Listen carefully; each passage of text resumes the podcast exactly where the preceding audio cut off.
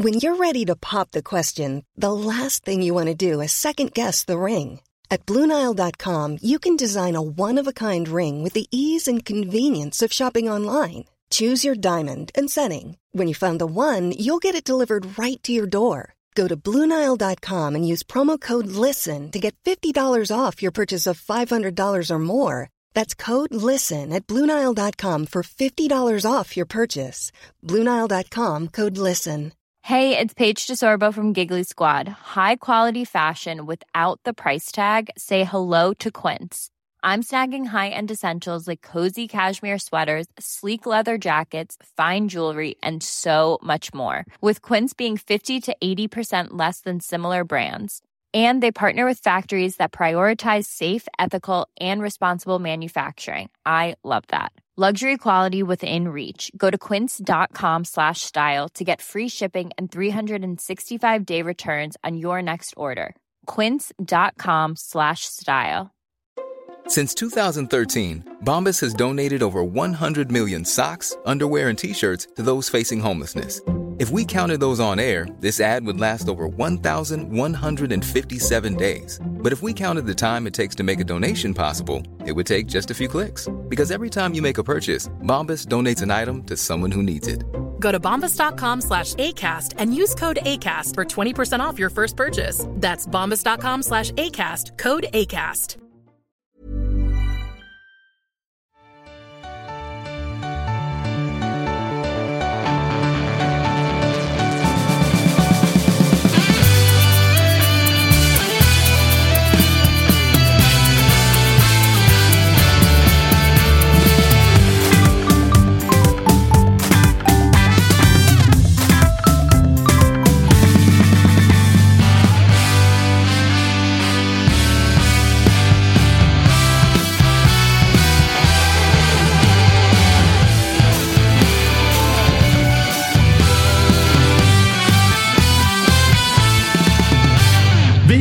Säger varmt välkomna till ett nytt avsnitt av Toto-svenskan. Det är fredag den 24 februari och vi ska väl börja, Kalle Nilsson, med att säga stort grattis på födelsedagen Malmö FF. Ja, Fyller år idag. absolut. Fyller år idag. 100 ta- tapper med en riktigt svag applåd.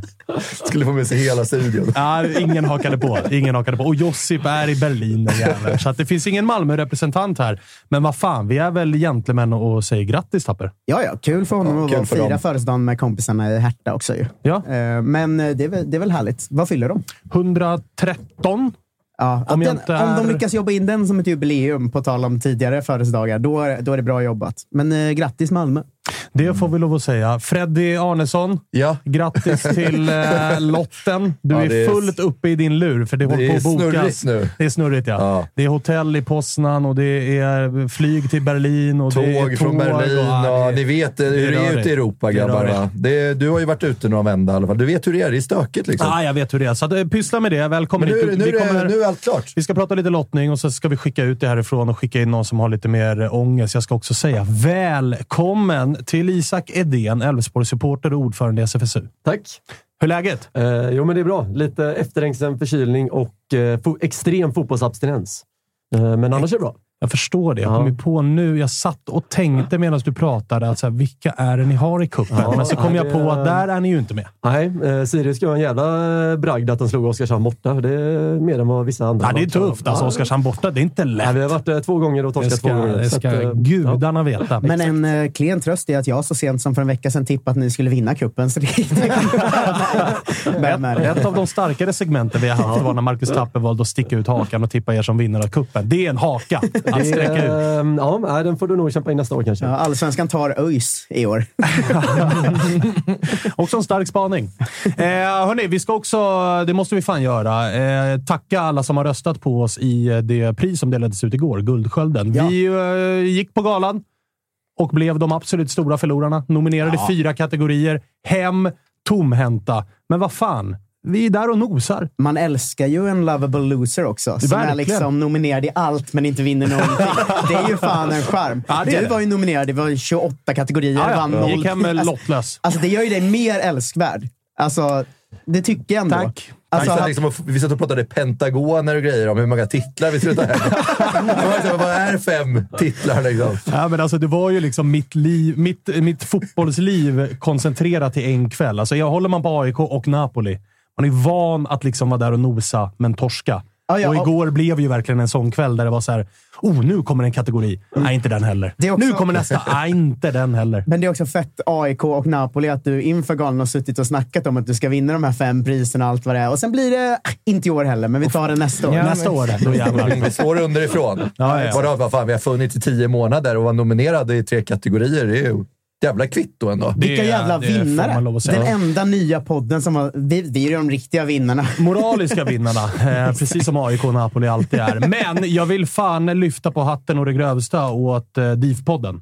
Som alltså hatten av till eh, alla djurgårdare där ute som verkligen har röstat fram DIF-podden till den här segern mot liksom stora, tunga drakar på riktigt. Vi kan raljera lite grann om oss själva och hur långt vi har kommit, men When We Were Kings och Toto Balotto har väl mer eller mindre prenumererat på den där titeln. Att då liksom samla en hel supporterrörelse, eller rörelse, en hel supportergrupp om man säger så, alltså, till ett lag visar ju ändå kraften som finns. Jag, vet- så här, alla Alltså, andra hej. jobbar någonstans med hela Sverige. De jobbar ju bara med ett lag Ja, och att då liksom kraftsamla och rösta fram sin egen lagpodd till det här priset. Det, det är bara att lyfta på den hatten Sen gör och säga Farid gör ju stort ett jävla, jävla, jobb också. Ja, ja, det är fan, herregud. spottade ut två, tre poddar om dagen på träningslägret nere i Gran Canaria och ligger ju verkligen inte på latsidan. Nej, och, nej. Så att, eh, alltså, hatten av. och till, eh, heltidsjobb vid sidan av och alltihopa. Så att, äh, är det mäktigt. Hatten Men av. lite då hatten och av. då får man ju en sån här påminnelse om vad, liksom, hur stark en allsvensk supporterbas kan vara om de bara lägger manken till. Och det Oh, här ja. var ju en sån så här, just det, om de vill och lyckas samla alla, då vinner de ju. Liksom. Och det är ju, det är ju ballt när man påminns om det, om vilken jävla kraft det finns i klubbarna. Liksom. Svinballt och att vara på plats och också se glädjen hos Farid Mm. när de blir uppropade som eh, vinnare. Det var också eh, fint att se. Fint att se. Jag, jag vill säga att eh, jag vet också att eh, Spångberg var på dåligt humör innan. Och då blev jag extra glad när Farid går upp och liksom kolar ut Spångberg i sitt tacktal. jag, satt, jag satt ju i, på ett riktigt, på- jag satt på ett eh, företagsgig då, att jag körde på Kommunals årsfest i Nyköping. Satt och kollade på svag lina på sändningen. Och man hörde liksom ett garv från, från min plats bakom den här deppiga scenen när han nämnde Spångbergs namn. Det ska jag ändå Ja, det var, det ska det vara var, tydlig det med. var, ja, fint faktiskt. Ja, var det är bra att det är fina- supporterjidder på priset också. det Fina- behöver inte vara så jävla polerat där. Fina minuter att, vara, att vara med om. Eh, vi eh, släpper det. Återigen, tack till alla som har röstat på oss i alla fall. Det värmer att vara med där och bråka någonstans. Till det som hände alldeles innan vi klev in i den här studion då, och det som gör att Freddy Arnesson sitter med sin mobiltelefon i allra högsta hugg. Jag tänkte att vi skulle ta en liten specialare om det är möjligt, Kalle. För så våra... jävla snabb är jag inte, men vi kommer kunna göra det. Ja, Okej, vi kommer kunna göra det i alla fall. Eh, men men eh, Isak, du kan väl få berätta till att börja med hur avundsjuk du är. För att jag menar, det hade kunnat vara ni. Ni var där och kvalade också. Ja. Ni mötte Molde också. Vi eh, vet ju att jag hypade upp Molde som motståndare sen, men det fick jag ju äta upp sen när Djurgården bara asfalterade dem. Men eh, ja, det, man är ju sjukt avundsjuk på de här Europaresorna. Och, jag menar, ja, Lech Poznan away låter ju, ja, det låter ju som en resa i alla fall. Så mycket kan vi konstatera. Ja, Poznan är ju i AIK-led. Alltså en sån här mytomspunnen match. Vi hade ju dem när vi spelade på, på Råsunda. Var det nå Europa League-kval eller var det... Ja, det var väl någon form av... Det var inte Champions League, så det måste ju alltså ha varit Europa League då Conference League inte fanns. Det var ju då den här klassiska... Papperskorg-incidenten. Papperskorg-incidenten, ja. Där tio, tie gnagare står och sparkar på en papperskorg. Eh, och vi, det brukar ju också, i AIK-led så brukar det ju också... Det finns ju ett uttryck bland aik som kallas för Poznan-stämning. För att det var en match där det var, jag tror att det var så här 9 eller 10 000 på den matchen. För att det var fett osexigt. Det var tidigt i kvalet. Det var mot ett motstånd som majoriteten av alla där ute aldrig hade hört talas om. Någon jävla Lech Poznan från Polen.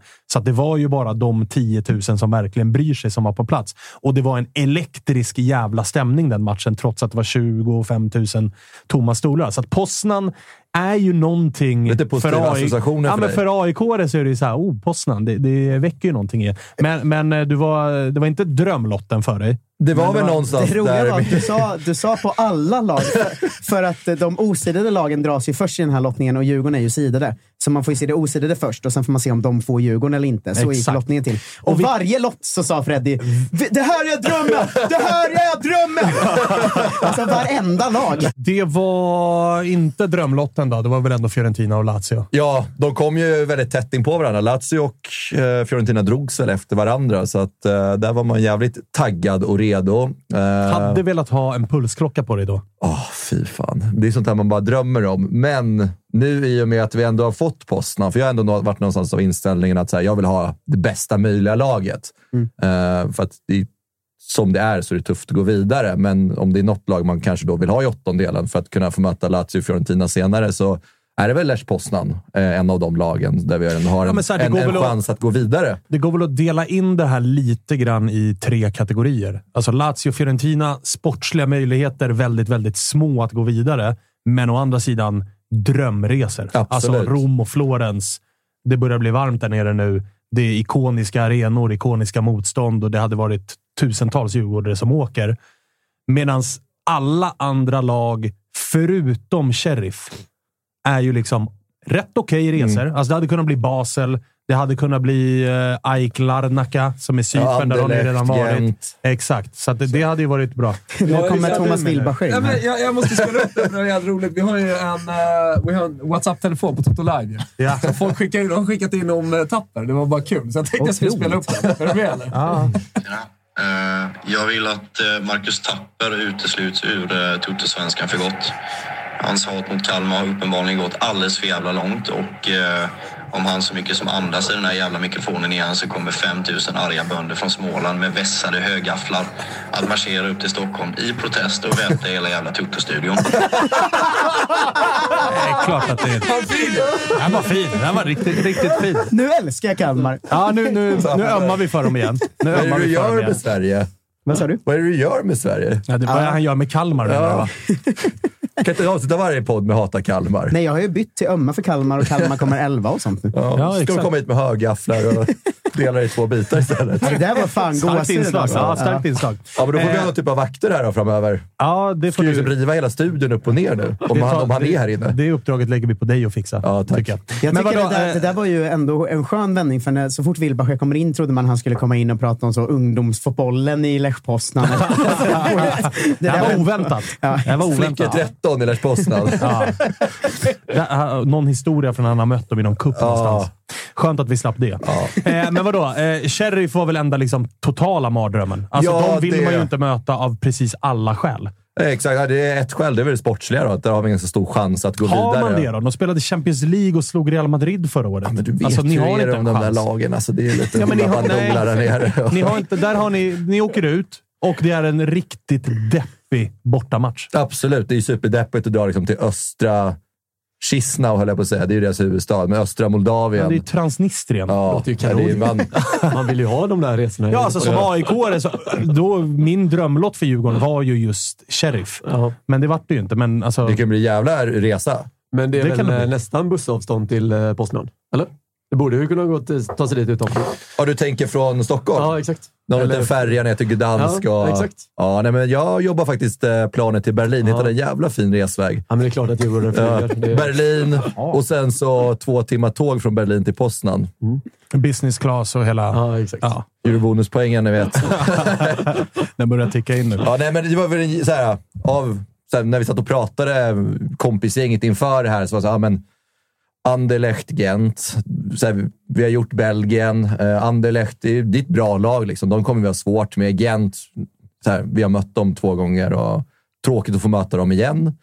Eh, sen så har ju Poznan varit där uppe ganska Ja, och sen högt upp efter liksom Lazio och Ni har eh, varit Rom. på Cypern redan. Larnaca slipper man gärna. Alltså, Ja, ja, det är så att för på, så varmt där sätt nere nu. så, på så sätt så kanske det här var tredje bästa lotten då, efter Lazio Basel hade varit fin, liksom den här lilla splitten med Frankrike, Just det. Tyskland. Men det är så jävla Schweiz. dyrt där, vet du. Ja. 200 spänn för en bärs skriver de i chatten. Ja. Men det drabbar inte Freddy. Nej, men då bor man ju, alltså, då bor man ju i den tyska delen av Basel. Jo, men alltså Schweiz som land. Mm. Jag har bott där. Vidrigt. Ja, Ja, du hade väl ett år där? vidrigt. Så att Men, jag är men, glad nej, för men jag postade den. en jävla kanonresemål. Det är väl någon eh, typ av bäst APK av alla möjliga resemål vi har. Liksom. Jag tror jag har några slott i plånboken som vi kan få köpa efter Är det så? Ja, men var i. Polen i somras och kollade på Krakow. Är Och, och sen så tror jag också att Poznan, så här, fan, man, så här, ganska bra sportlig chans också. Uh, helt okej, jag, jag, alltså. jag, någonstans liksom lägga mig på 50-50. eh, Ja, det är ju, det är ju Nu, garvar jag för Freddy, när Freddy var helt rusig efter eh, lottningen förut. Då så tittade han på mig och så sa han väldigt glatt så. Det här är 50-50 fördel Poznan om jag ska vara snäll. Sa, Hur kan det vara 50-50 fördel? Ja, då tänkte jag att jag var snäll mot dem, för jag tänkte att det är 60-40 Djurgården. Men jag, jag är schysst mot dem och sätter 50-50. Nej, men så här, sportsligt, väldigt så här, bra motstånd. Och ni Sen- börjar väl borta? Ja, exakt. Ja, då är det ju Och Sen här, faktiskt... sentimentala också. Jesper Karlström.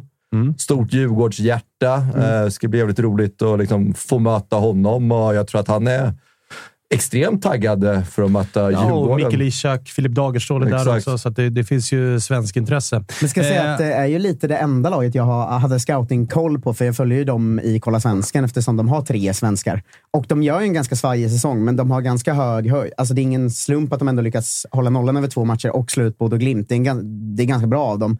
Och Ishak är väldigt, väldigt bra. Så att jag tror de har kanske lite högre sportslig höjd än man tänker. Men de har också en ganska svajig säsong där det är ganska mycket upp och ner. Så att, visst har Djurgården en ganska bra chans ändå. Ja, alltså, en, Djurgården kommer inte vara favoriter, men det finns en rimlig chans med tanke på att man får avsluta på hemmaplan. Man är trots allt inte i säsong på riktigt, vilket Poznan är, men det är inte, det är inte Lazio som kommer på besök. Nej, absolut. det- det och sen så det är uppenbarligen också en, liksom en, en turnering som alla lag någonstans också värderar ganska högt. Så det är inte så att Poznan bara kommer ställa ut skorna och på något sätt liksom Ishak har ju satsa på... spottat in mål i Europasammanhang de senaste två åren. Det ska man inte glömma. Alltså, han gör ju alltid mål när de spelar. var väl Europa League förra säsongen och eh, Conference nu. Men han gör så jävla mycket mål i Europa. Det är som att han är så här... För han, är ju, han blev väl omnämnd som bästa utländska spelare typ någonsin i Polen. Kallad nya Ibrahimovic och allt det här nyligen. Eh, jag tror att han, det var någon polsk profil som gick ut och sa att, eh, det, jag vet inte om det är ett polskt uttryck, men det är oklara. Eh, han är en sån man som kan bära ett piano till sjunde våningen, fick han förra veckan. det är ett jävla gre- kvitto. men grejen är att jag tror att han är en sån som kanske tänder till lite extra i Europamatcherna, för det är då han kan visa upp sig. Och för något att här, annat han har också. ju inte gjort något riktigt avtryck i den svenska fotbollen, i Nej. allsvenskan. Jag tror att en sån spelare kan också tagga till för Mm. att visa... Nu vet han att halva liksom, fotbollssverige i alla fall kommer titta på matchen och att han är så här, nu ska jag bevisa nu ska jag visa alla där som inte sitter och kollar polska ligan varje helg Mm. att jag är en jävla klassanfallare. Så att de svenska spelarna, de kommer nog vara jävligt motiverade i den här matchen. Det ska bli Då intressant i tackar alla man ju fall. gudarna för att vi har Danielsson också som mittback, för jag tror att de har varit med i någon landslagssamling tillsammans. Så Det kan de nog ha varit. Det Danielsson de ha varit. har, de har koll på varandra, så att säga. Så att jag vet inte om det är till fördel för Danielsson, men jag tror att det kan vara det. Att han har liksom ganska bra koll på Ishak och de har tränat tillsammans och varit i landslaget tillsammans. Att Det blir eh, ett spännande dubbelmöte i alla fall. Innan jag släpper iväg dig och byter ut dig mot August Spångberg som är eh, ångestladdad inför helgen. Eh, AIK är Östersund borta, vet du. Åker ni iväg på den, eller? Eh, det gör vi inte, men man ser den däremot på Simor där man ju ser hela Svenska Cupgruppspelet. Så att det är bara ratta in, skaffa er ett abonnemang. Ni som inte har det så missar ni ingenting från Svenska Cupen och dessutom så finns det ju annan toppfotboll ifrån eh, La Liga och Serie A samt även då lite Champions League. Och vad det lider, även de allsvenska sändningarna från Discovery Plus ser man ju med ett Simor Premium Plus. Eh, Simor har, eh, Simor har väckt eh, barndomens eh, sportnörd i mig. Att jag har börjat sitta och sappa runt på hockey och sånt skit nu, bara för att allt finns inne på Ja. Simor. Eh, Så att jag, alltså jag konsumerar sport liksom sex timmar om dagen nu, sen jag skaffade Simor. Så att eh, min, min tjej gillar inte asmycket, men jag tycker det är Men när du är klar med de där sex timmarna så rekommenderar jag att bläddra liksom menyfliken ner till TV4-fliken. Love Island. Ja, men- Toppklass. Men du är också på alkoholfasta, topp, så du har inte mycket tid nu till att kolla på TV, Tapper. Ja, ge den en chans. Ge den en chans. Eh, hörru du, eh, det sista jag vill ta med dig som djurgårdare är ju att bara för någon timme sedan så droppade ju våran gode vän Anel Avdic lilla bomben, eller en bomb eller bomb. Jag vet inte vad man ska kalla det. Men eh, Falenius. Det är Exakt. klart att det finns eh, BP-kopplingar som återigen då ska landa i Djurgårds eh, led. Ägs väl av Bröndby. Varit på lån i norska ligan. Åkte på en tuff jävla skada. Om jag inte minns helt fel. Som höll honom borta från spel. Nu var han på väg till Brann, va? Men så verkar Så- Bosse ha klivit in och kapat, Kapat. Eh, kapat den affären. Vad känner du med Falenius till Diffen?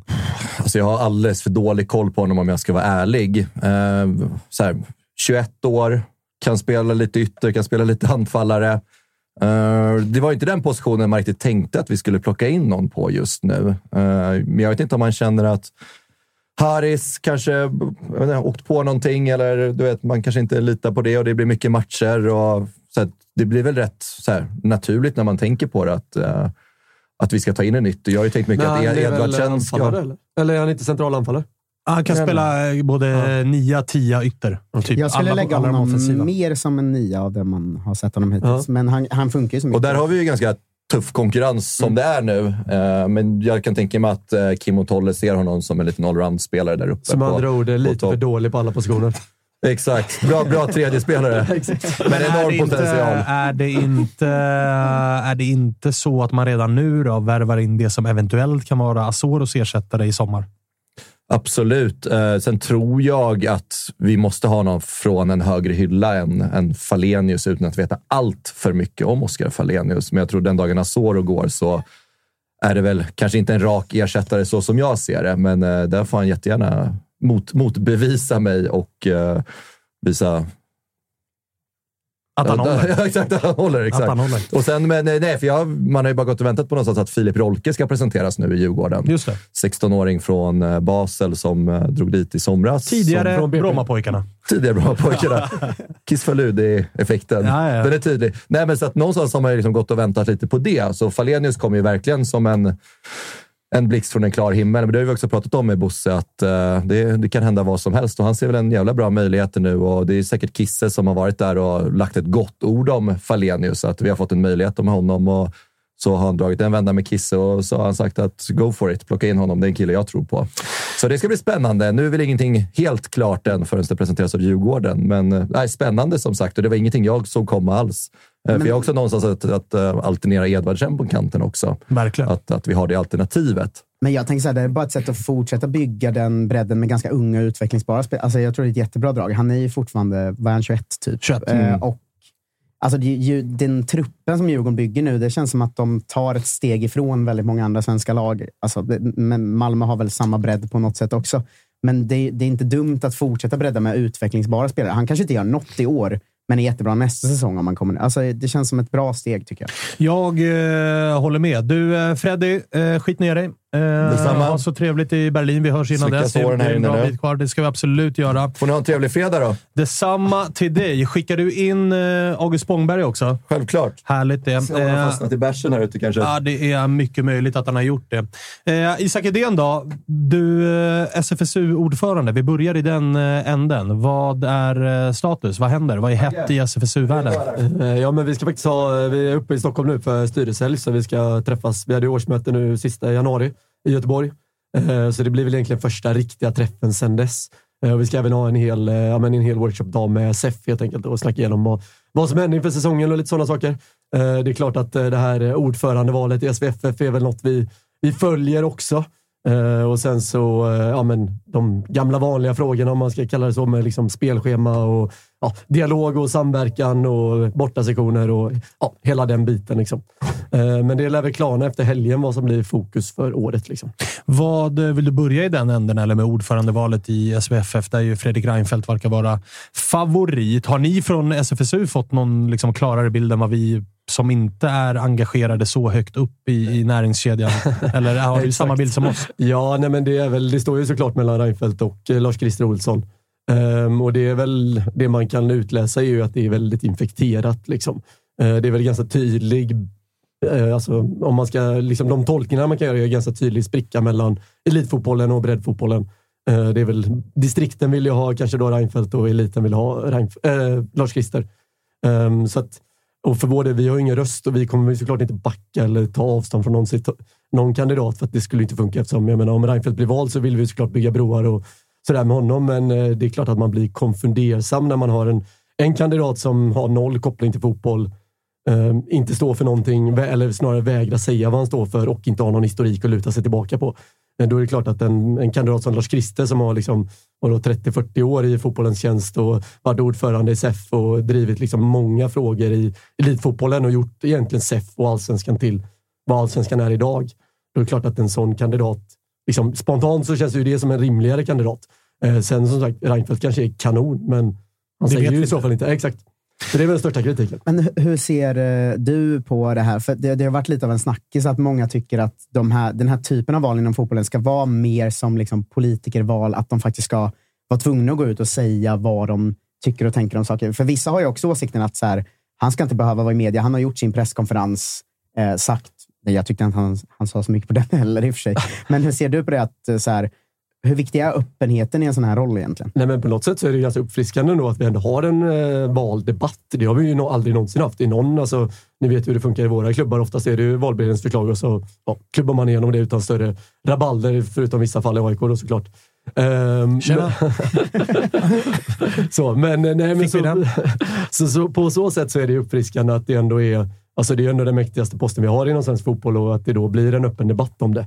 Ehm, sen, som sagt, jag tycker väl att man... Alltså, ett stort problem med fotbollen är ju den här liksom, icke-transparensen. Och, jag menar, SVFF har väl haft jättemycket problem med liksom, personalärenden och fuffens och diverse saker. Och då tycker väl personligen jag att så här, öppenheten borde ju verkligen stå på agendan för att ja, reformera liksom, Svenska fotbollsförbundet så som kanske man har gjort med SF eh, för fem tio år sedan.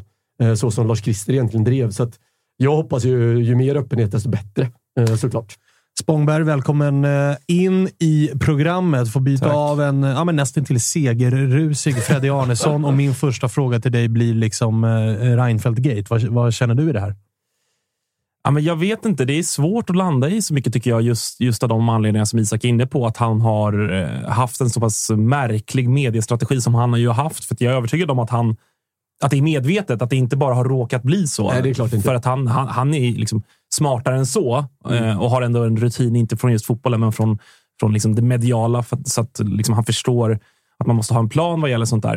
Eh, nej, men oron jag känner är väl- lite grann att eh, Ja, men att han, att han, jag tror inte att han riktigt vet vad han tycker om många av de huvudfrågor som finns kring svensk fotboll.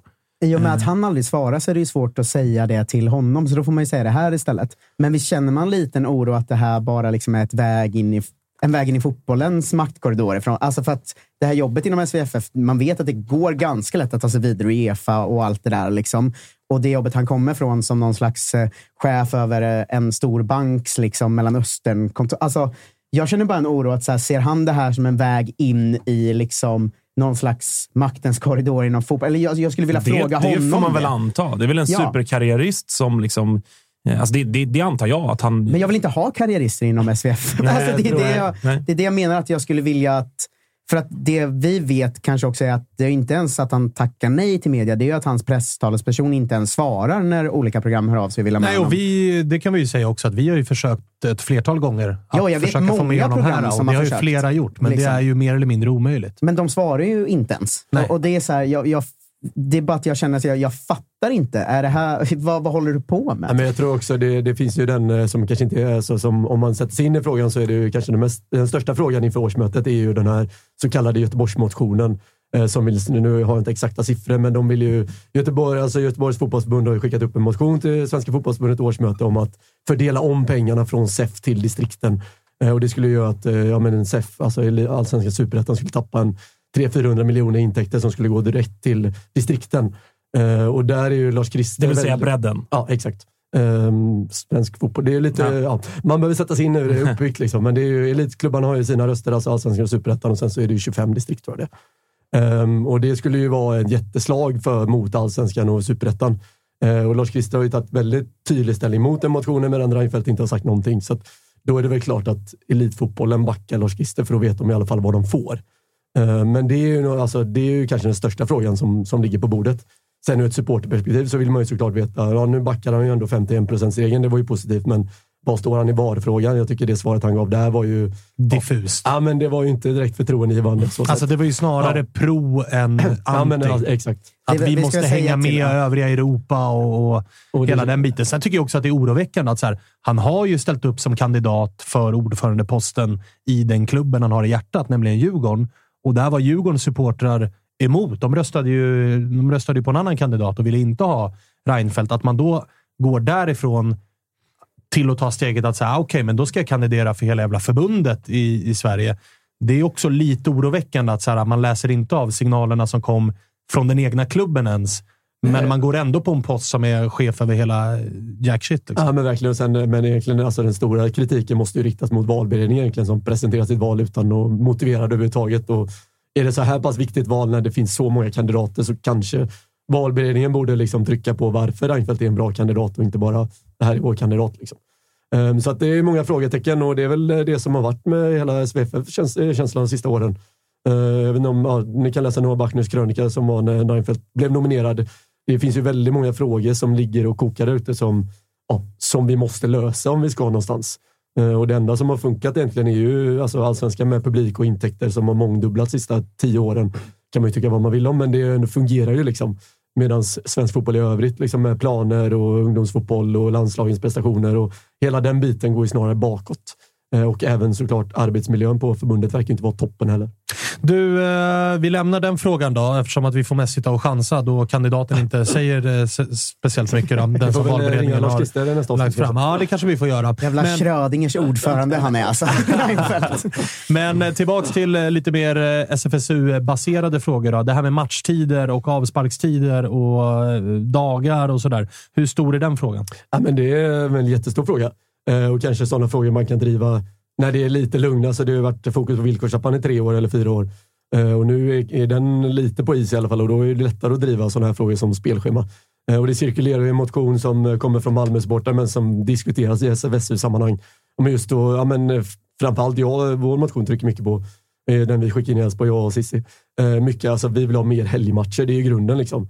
Men vi fattar också att det kom, måndagsmatcherna kommer ju finnas och det kommer finnas någon veckomgång. Men då vill man ju inte ha liksom, AIK borta en måndag för vår del. Det ska ju finnas någon gräns så att man kan åka på det. Liksom. Eh, men där finns det en eh, bättre dialog än tidigare skulle jag nog säga. Eh, både med SEF men även med Discovery och andra parter. Liksom. Så det är en svår, svårroddad fråga. Ehm, det är, inte, ja, det är många som skyller på varandra. Eh, Så. Men hur mycket, eller hur skulle du säga att bemötandet är när SFSU kommer med de här önskemålen till liksom SEF, Discovery? Hur, hur bemöts ni? Eller men, känner ni att det, de rycker på axlarna och säger de där är bara jobbiga? Nej, men det, det, det är en väldigt bra dialog med SEF. Det ska jag verkligen vara tydlig med. Eh, sen så är det väl alltid man tycker att vissa frågor, typ spelschema, kan gå snabbare och det borde inte vara så jävla svårt att ha lite fler söndagsmatcher eller lite fler lördagsmatcher och framförallt steka 17.30-tiden. Men eh, det är en bra bemötande och det går framåt, eh, skulle jag säga. Sen, eh, sen går det långsamt, men det går ändå framåt. August och Tapper, vad känner ni kring den här frågan kring bortamatcher? Man ska säga att min åsikt om den frågan får ju vara mer allmän eftersom IFK Norrköping ligger, alltså vi ligger så pass bra i Sverige att de flesta bortamatcherna är Det ganska ligger väl nära. typ bäst? Ja, men exakt. Alltså, det ligger verkligen i mitten Jag tror av... Värnamo ligger sju kilometer bäst. Jag tror Ah, okej. exakt det. Att Ah, okej. Värnamo låg precis lite bättre, Ah. men att vi, vi har ju väldigt många så här två, två och en halv timmes resor liksom, och det, det är ju kanon eh, såklart. Men om man ser det ur ett bredare perspektiv, då, alltså supporterperspektivet, det gäller ju inte bara ens egen klubb alltid. Då tycker jag ju också att det är helt sinnessjukt med en bortamatch som är liksom fyra, fem timmar bort en måndag klockan 19 eller en söndag klockan 17.30.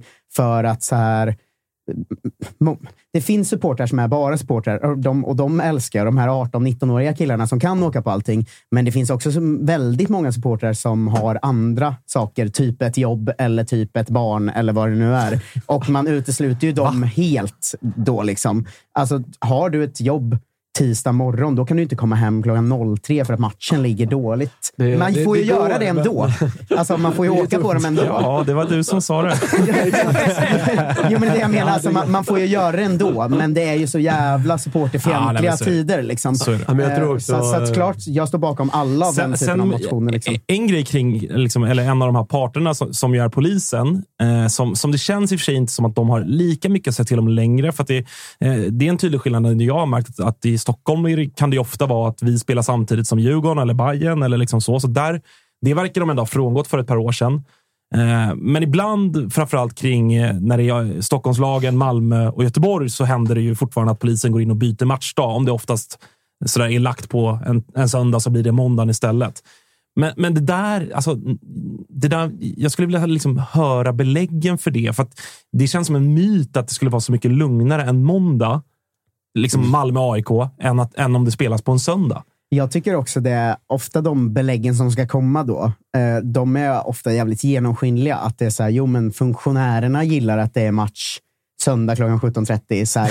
Och jag vet, så här, jag, Alltså- känner, jag känner många funktionärer och det är de flesta sämsta matchtider av dem också. Ja, så här, och vilka, all- vilka spelar vi fotboll för? Exakt. med all respekt för funktionärer. Min mamma är funktionär ibland, på, eller har varit i liksom 20 års tid. Med all respekt för hennes jobb och alla andra, men alltså, trist, jag- trist alltså, för er. Alltså. Men jag tycker också att det ska vara en kombination. Alltså, det är klart att funktionärerna, supporterna, eh, lagen, alla ska ha saker att säga till om. Men jag tycker att det ofta framstår som ett jävla bullshit-argument att så här, 17.30 är det som är kanske dåligt för supportrarna men bra för många andra. Vem är det bra för? Alltså, Ja, men det är också så här, man, alltså, vi, alltså, vi snackar om att liksom, med måndagsmatcher 17.30. Alltså, det är 50 procent av alla matcher ligger på de avsparkstiderna. Alltså, det krävs ju ganska lite för att få en väldigt mycket bä- förbättring av spelschemat. Alltså. Jag tycker ofta det släpps som man ser att man- 16.00 så ja, men då gör vi plötsligt 20 procent mer av alla matcher på en helg. Mm. ja, Vi men om måste ju börja göra också lördagarna till en allsvensk matchdag. Det är liksom en, kanske två matcher på en lördag. Men Ja, det är faktiskt helt sjukt. Annars men är det ju det- söndagarna som är... Då, då är det sex matcher. Ja. Och så är det en eller två på måndagen också. Det, jag, jag, jag kan inte förstå det. Ja, men man känner sig så jävla bortskämd nu. Vi har tre lördagsmatcher under våren. Och det har ju inte hänt. Alltså, fan, vi hade tre lördagsmatcher på två säsonger. Typ. Alltså, det krävs ju så jäkla lite för att få det mycket bättre. Första nio omgångarna har vi liksom en måndag, två måndag, tre måndag, en torsdag, fyra måndag. Och det är alltså av de nio, åt, sju första omgångarna. Och sen kommer en till omgång nio. Av sju omgångar är det fyra på en måndag och en på en torsdag. Det är ju, det är ju för dåligt. liksom. Kan man få... Ja, men jag kan inte förstå. Har ni fått någon motivering på varför det är så få lördagsmatcher? Nej. Det, ehm, Det är väl det jag tror, med alltså, det är alltid så här, vi pratar utifrån supportperspektiv här, men många klubbar vill ju också ha sina matcher på måndagar för att det sponsorer kan komma på måndagar och inte på söndagar eller lördagar. Eh, och, sen, alltså så. Eh, och sen är det ju såklart, TV har sina åsikter och många andra har sina åsikter. Men eh, ja, jag, jag förstår inte riktigt argumentet för uppenbarligen går ju folk på fotboll nu ändå. Alltså så här, Ja, så alla lördagar, andra liksom. ligor Ja. i hela världen spelar typ 95 procent av sina fotbollsmatcher Ja. på helgdagar. Man kanske bryter ut en match och lägger på en måndag eller på en fredag. Då ofta för att laget ska få lång vila till en eventuell Europamatch i veckan som kommer. Att spelar ett lag Champions League på tisdag, ja, då får de spela omgången innan på fredagen. Just för att eh, liksom, laget ber om det och ligan går med på det för att optimera lagens chanser. Det behöver inte vi göra, för att det är väldigt sällan som vi har den typen av schema. Så det känns ju som att det är den enda anledningen till att spela ja, men måndag alternativt fredag. Och den har ju inte vi legit anledning att använda. Nej. Och något som eh, kokar nu, tal om spelschema och sådär, som vi, det blev väl mycket fokus under året, det är ju Alltså damallsvenskan har ju också haft eh, sina utmaningar med spelschema. Och ganska många som är extremt missnöjda med, med det schemat. Och där har det inte funnits något tryck innan utifrån. För att, ja, all respekt till Linköping och eh, Rosengård och Vittsjö, men de kanske inte har de supporterskarorna som är vana vid att trycka på mot ett förbund eller mot en ligaorganisation. Så där, där kommer det bli också mer synk. Jag vet att de har gjort om nu synken mellan, alltså förut var det ju kanske allsvenskan först och sen superettan och sen ja, damallsvenskan. Nu var ju då, nu ska det vara allsvenskan och sen damallsvenskan och sen superettan. Här ska, vi, här ska vi också skänka en tanke till eh, Olof Möller och gänget i Superettan. För, de, för de, de har ju tisdagar Ja, som det är- deras liksom, stormatchdag. Så, att, så här, tisdagarna blir ju nu Helsingborg, Öster, men kan man väl också- Gais, Ö- Göteborgsderby en tisdag. Alltså, den Det kan man väl tror, förtjäna om man spelar i Superettan också.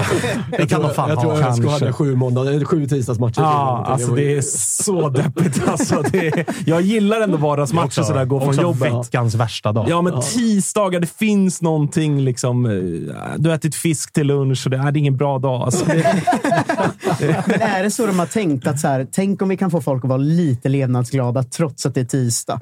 För det är väl ingen i Sverige som... Jo, Liksom men då kommer de ju också på att de spelar Superettan, så det blir snarare motsatt effekt. här känns det väl som att det är, en, framförallt Discovery som har pushat för det. Att sådär, eh, sådana som oss som, som normalt sett följer allsvenskan, men som ändå kan tänka sig se Helsingborg, eh, Öster, eh, sitter Örebro. en tisdag. Det är ju 100 procent Ja, eller Örebro.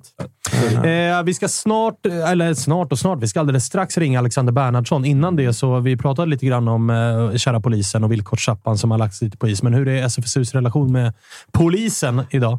Den är väl eh, nästan obefintlig, höll jag på att säga. så? Ja, men det skulle jag nog nästan säga. Eh, det blir ju mer att man har dialog med SF istället och så har de dialog med polisen. Ah, okay. Ehm, så det, det finns väl någon form av liksom, ja, nu jobb, så, dialog är väl, vore hårt att säga att det finns, men eh, så det är, det, vi fokuserar på dialog med SEF. Liksom. Men eh, vi har ju fått se ett par säsonger där man har eh, tagits på sängen som fotbollssupporter när villkorstrappan slog till. Innan dess var det väl polisnoterna som var en grej. Ja. Har ni fått någon form av indikationer på att den här säsongen kommer te sig annorlunda än förra säsongen? Förra säsongen som vi ändå får säga var ett steg tillbaks på rätt spår och in i rätt riktning igen. Eller vad är känslan där? Ja, men verkligen. Men de signaler man får är ju att SEF och polisen och vi är på samma våglängd. Liksom. Ah, okej. Eh, Sen är det klart, det finns ju alltid de inom polisen och andra som vill ha hårdare tag och hit och dit. Jag menar, ju fler incidenter det blir, desto svårare är det såklart att stoppa dem. Eh, För de finns ju kvar inom polisens organisation. Eh, Men just nu så är känslan att eh, det är liksom ganska mycket samsyn om att ja, stoppa individer och inte kollektivet. Liksom.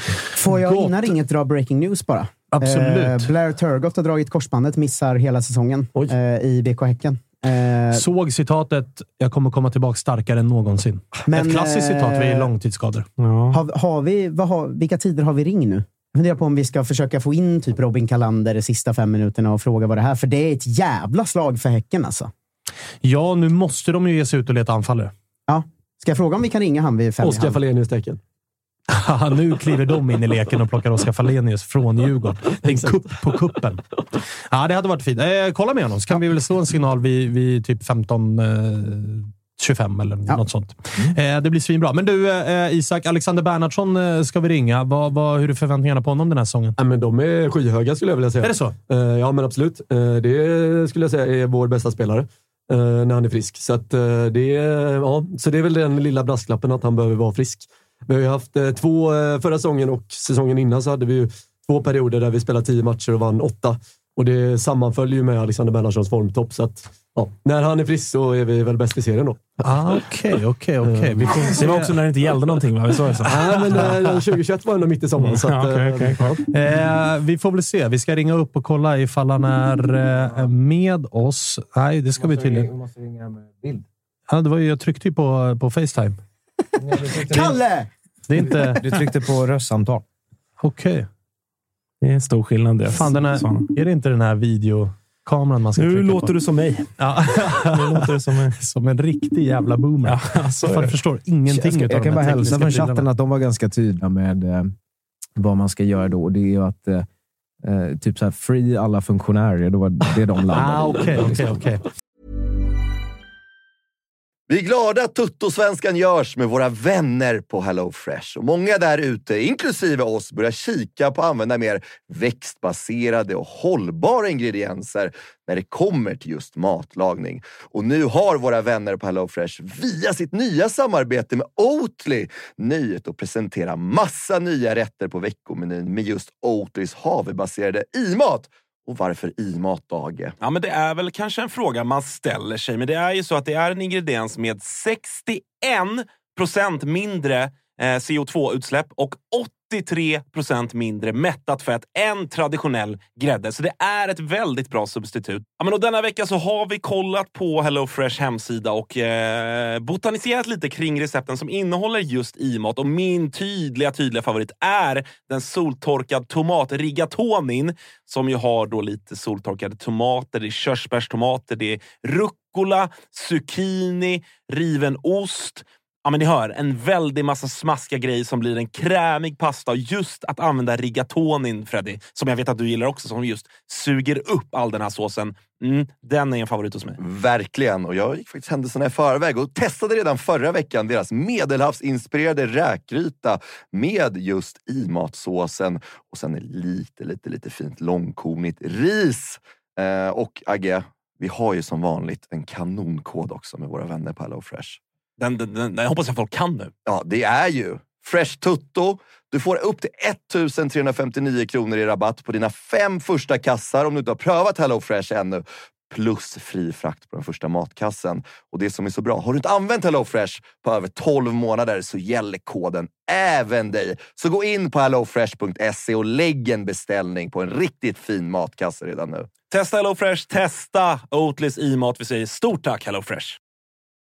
Vi är sponsrade av MQ och nu har Dobber, som är deras egna varumärke, kommit med en sommarkollektion. Äntligen lägger vi vintern och alla tunga plagg bakom oss och klär oss lite lätt.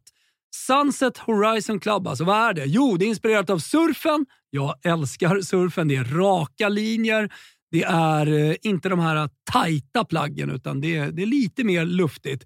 Och det kommer också i en eh, rad olika material, eller hur? Ja, men så är det. Det är ju eh, tencel, det är linne, det är lite jordiga toner eh, och eh, vad gäller plagg då så är ju de eh, knälånga stilrena shortsen såklart med oss. Vi har skjortor med print och broderi samt det som jag kanske föredrar mest av det här, set i form av shorts och overshirt i liksom samma stil. Och så lite skjorta under det kanske är man redo för eh, lite kärleksfulla eh, sommarkvällar, Thomas. Mm, som ni hör, eh, det finns en hel del att kolla in i Sunset Horizon Club som alltså är Dobbers nya sommarkollektion. Glöm inte bort Tencel som alltså är mitt favoritmaterial som utmanar bomullen.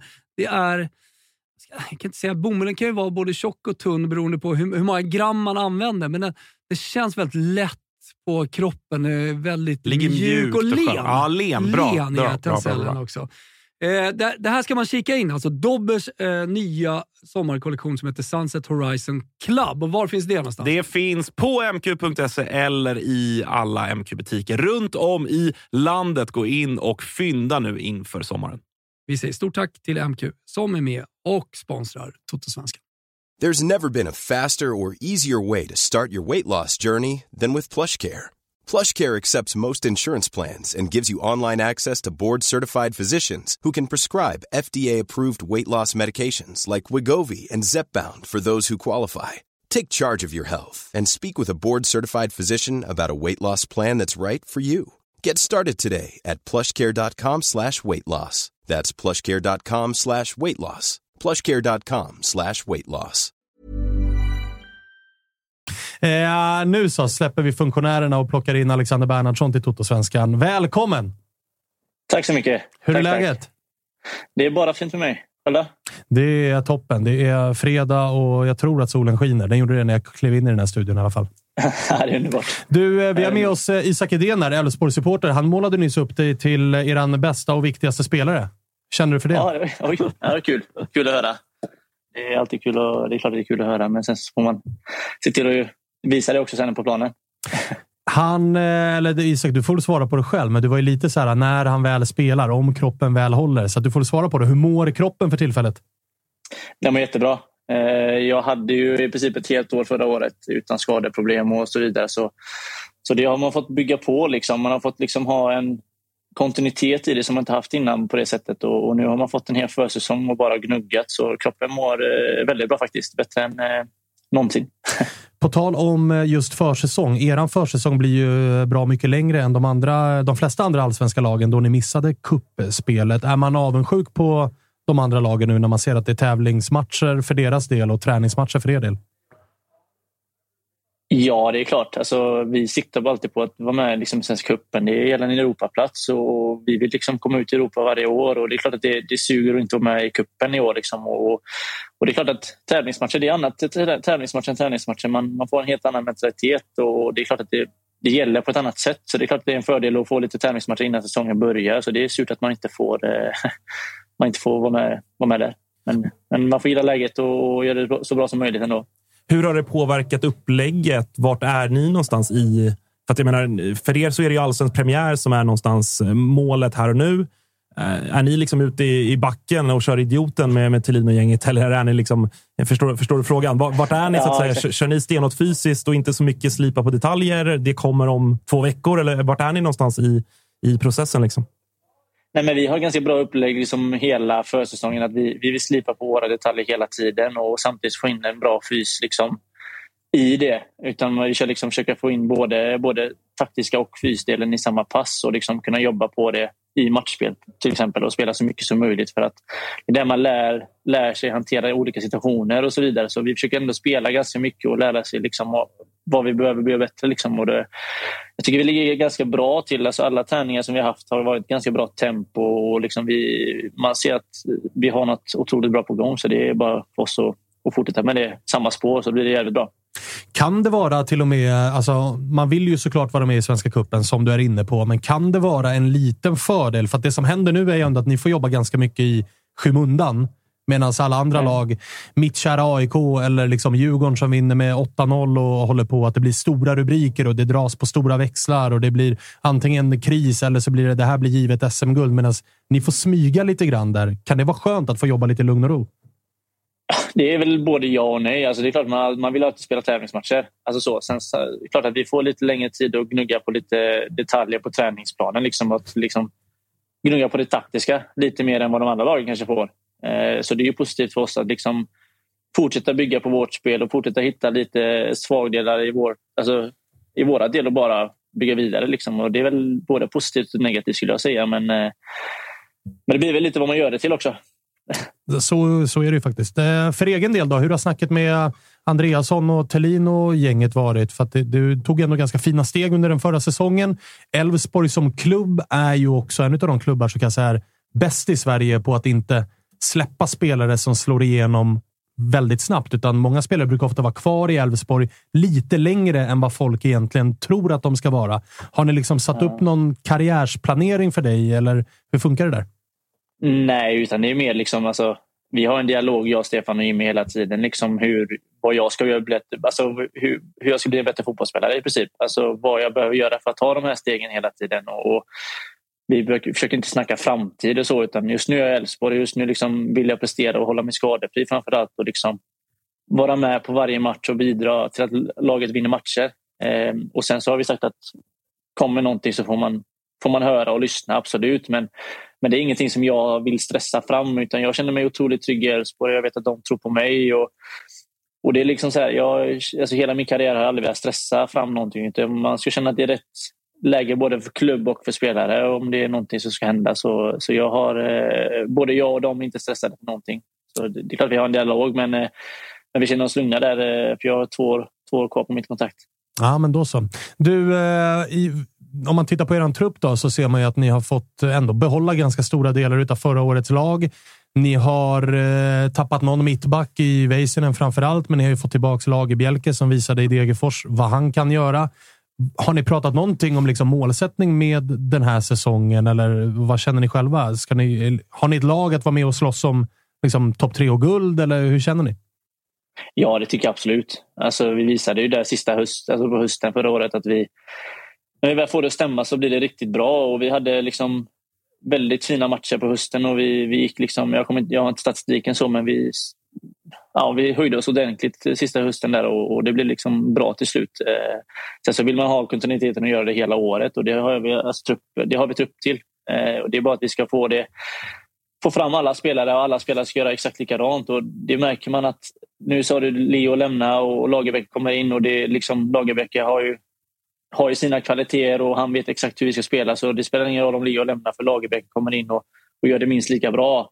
Så det är det jag tycker det är snyggt med Elfsborg som klubb, att de har en framförhållning med vilka spelare de värvar in och liksom har en, liksom en framtid. Även fast nu lämnar Leo och då vet de om att Lagerbäck kan komma tillbaka och, och briljera och, och, det tycker jag vi har på varje position i princip. Så det är klart att vi ska vara vara topp tre och slåss om guldet, tycker jag absolut. Ja, men då så. Eh, jag tänker eh, lite på samma tema, men nu Jimmy Tillin har ju varit längst av alla tränare i, i samma klubb i hela allsvenskan och eh, ni kom tvåa 2020 och sen fyra och sen sexa. Är det inte mm. dags att det händer något eller så måste något förändras? Förstår du hur jag menar? Att liksom, kommer ni femma i år igen, då så står man ju och stampar. Liksom. Är det dags för förändring då, eller hur ser du på det? Nej, det tycker jag absolut inte. Alltså vi som trupp är ju otroligt nöjda med Jimmy och liksom hela ledarteamet. Eh, vi liksom tror på, på deras spel och det har vi visat liksom här året att vi, vi spelar otroligt bra när vi får det att funka. Eh, sen har vi lite svaghet som vi behöver jobba på och liksom få kontinuiteten. Som, som jag sa där, liksom förra, förra våren, sommaren var ju inte okej. Okay. Men sen på hösten så steppade vi upp och då gjorde vi väldigt bra resultat. Och hade vi, hade vi gjort en likadan höst som vi gjorde alltså, så hade vi väl kanske varit med i toppen om man hade fått göra det hela året. Men det är bara att vi ska, vi ska gå in i oss själva och försöka göra det hela tiden. Så vi har ju tro på Jimmy och hela ledarstaben hela tiden tills eh, något annat händer. Hur var det där eh, förra säsongen för, för din egen del? Eh, när Isak och Sissi och gänget körde avgå till linbanderoller och det blåste det lite grann. Stå, ta avstånd från den banderollen.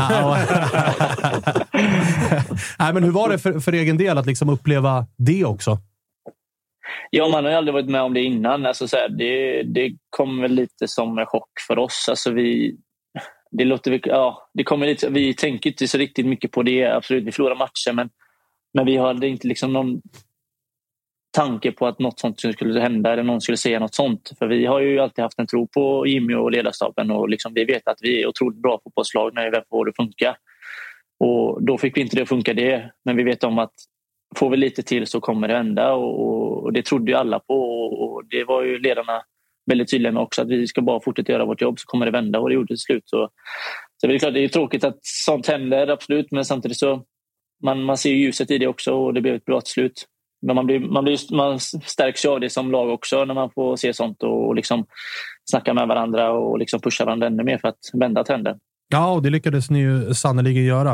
Eh, en fråga om eh, truppen. då. Du var ändå en av dem som, får man säga, stod för ett litet genombrott eh, förra säsongen. Vem är näst på tur? Har ni någon gubbe i laget som än så länge inte har presenterat sig för allsvenskan? Någon yngre förmåga som du har imponerats av här på träningarna och tror eh, kan ta det där steget den här säsongen? Oh, det är jättesvårt. Vi har otroligt duktiga spelare överallt. Eh, I princip. Liksom vi har ska säga, Besfort Zeneli som är ung och liksom har framtiden för sig. Och liksom, eh, kommer han in, in i det ännu mer så kommer han briljera. Och det är samma liksom som gäller Jakob Ondrejka och liksom Jeppe Ockels. Och liksom, det finns så många duktiga spelare i vårt lag som liksom kan gå in och starta varenda match. Eh, och liksom det är det som gör bra konkurrensen, liksom att eh, man pushar varandra otroligt mycket till att få startplatsen. Och sen så ligger det några hungriga där bakom och liksom jobbar för att få platsen. Och då gäller det att steppa upp ännu mer. Och det är väl, jag, jag hade nästan kunnat säga varenda spelare på, alltså i vårt lag eh, ligger där och kan ta nästa steg. Gott ställt. Eh, Du, en sista fråga från min del. Berra som smeknamn är väl ganska rimligt. Bambi Ja. däremot undrar jag varför det står som smeknamn på Wikipedia. Nej, du, det, jag fick det när jag spelade ÖIS faktiskt. Eh, från ingenstans. Det var någon träningsmatch där i början på säsongen som de ropade ut i speakersen där med Bambi och då blev man så här, jaha, hur hittade du det? Men de tyckte väl att jag såg ut som Bambi på halis sa de eh, sen efteråt. Så det är väl där det kommer ifrån. Men Berra får jag höra mest. Det är, väl, det är skoj att eh, någon kallar mig Bambi då och då. Det är, väl, det är roligt att höra det. Vi ska fan etablera Bambi känner jag. Ja, det, det, det- är ett mäktigt jävla smeknamn. Men var det ÖIS egna speaker som ropade ut det? Eller var det liksom något motståndarlag? Nej, eh, ÖIS egna speaker. Det är för jävla som sågning. Jag har för mig att det var så. Jag har inte så jävla bra koll. Men sen började det komma in i omklädningsrummet och folk skrattade lite åt det. Och sen så helt plötsligt så kom det hit till Elfsborg och, och liksom nu, nu går det runt. Så det är, det är kul också att folk kallar mig Bambi. Man, man skrattar så fort man hör det. Det är liksom en rolig grej. Isak, kan Eh, inte ja, du men- börja etablera det Ja, också? men jag har försökt eh, ganska många gånger och frågat eh, Alex om det var okej också, så att, eh, jag ska försöka jobba in det. Ja, den har uppenbarligen jobbat sig in på Wikipedia också. Ja, då är det ju exakt. Då det etablerat. Då, Så det- då det- får du leva med det. Men det är lite för mycket ÖIS över det, så att vi vill ju helst ha något eget. Ja, ja, du får komma på något bättre än Bambi. Ja, exakt, ja, jag ska jobba på det. Men jag har en fråga faktiskt Ja. Alex. Här.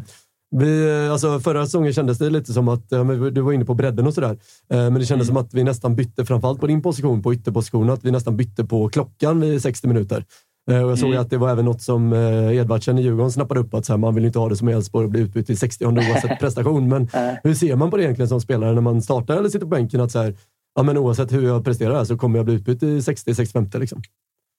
Ja, alltså, så- samtidigt så tänker man inte riktigt på det utan vi går ut och försöker göra liksom, det vi kan på planen. Och det är klart att man, man vill alltid spela så mycket som möjligt men sen så vet vi om att på vår position kräver otroligt mycket hårt jobb och mycket löpningar och, och det tar på krafterna absolut. Och, och Det är klart att minut 60 i slutet på matcherna så vill man trycka på ännu mer och då vill ju tränarna kanske ha in nya ben och ny energi som kan hota, hota ännu mer i backlinjen kanske än vad man, vad man själv skulle göra. Alltså, de har en plan varför de byter ut oss och, och, och det märkte man ju liksom där. Många av våra inhoppare gör poäng. Många av våra inhoppare avslutar matcherna på ett bra sätt och, och det, är ju, det är ju positivt. Så det är väl det är något de gör bra och det är ju bara att fortsätta. Liksom. Då så. Eh, har du något mer, eh, Isak? Eh, ja, men en sista fråga kan jag ställa. Eh, på tal om den här konkurrensen på position och sådär. Tänker man som spelare själv på konkurrensen på andra positioner? Så har man, ja, men vi tar målvaktspositionen. Har man någon preferens om vem som står i mål eller vem som spelar mittback eller innermittfältare eller liknande? Eller är det mer att ja, men det blir det laget som det blir och så kör, fokusera på sitt eget? Liksom? Ja, men jag tror man måste göra det lite också. att Man, får, man kan inte fokusera på liksom just vilka det är som spelar utan man måste liksom fokusera på dig själv och, och, att du ska bli bra och du ska passa in i bra laget. Och liksom, för lite så är det att så fort vem som helst som spelar ska kunna spela vårt spel. Eh, och det har vi gjort ganska bra, liksom, att alla som kommer in gör det bra och det är inte något man bara ska jag vet min roll och jag ska göra det till 100 procent. Och sen så får man lita på alla andra i laget att de gör exakt samma sak och då, då blir det bra till slut. Så det är väl, man får gå in och försöka göra sitt jobb så bra som möjligt för att sen få det att klaffa som ett helt lag sen. Härligt då, Bambi. Vi säger så. Eh, Tapper tror att ni vinner guld, ni vinner kuppen. Det har han sagt tidigare. Eh, riktigt, riktigt dålig spaning av honom, får man lov att säga. Men eh, fan, eh, kör hårt då. Ni har ju ett par veckor försäsong kvar här nu. Absolut. Tack så mycket. Vi hörs då. Ha det bra. Ha det bra. Hej. Enormt stort tack till Jays Headphones som hjälper oss att göra Tuttosvenskan. Jays gör extremt snygga och prisvärda hörlurar och högtalare av premiumkvalitet. Och med koden SVENSKAN40 får ni hela 40% rabatt på hela sortimentet hos jaysheadphones.se, vilket är mycket mer rabatt än man någonsin brukar få på sådana produkter. Det är ett riktigt grymt erbjudande och ni kommer tappa minst ett par lurar inom kort. Det gör alla, så passa på! Med svenskan 40-koden får ni till exempel toppmodellen T7 med Active Noise Cancelling och Auto Ear Detection för bara 899 kronor. Så in på jaysheadphones.se och använd koden svenskan40 så får ni hela 40% rabatt. Länkar och koder finns såklart på vår Insta och Twitter.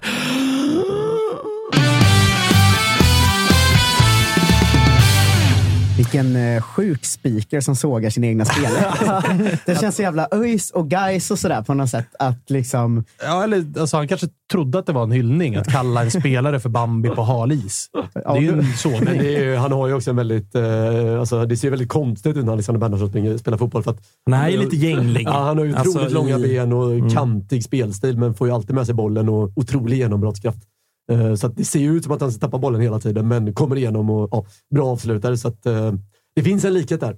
Men du, eh, du pratar ju om honom som att han är given i en startelva, Absolut. vilket betyder att andra behöver sitta på bänken. Hur, hur ser liksom Elfsborgs bästa offensiv ut ifall du ställer ut den på plan idag? Ja, men det, det är väl alltså, den som är mest frågetecken och där man inte fått något svar under försäsongen heller är ju såklart längst fram.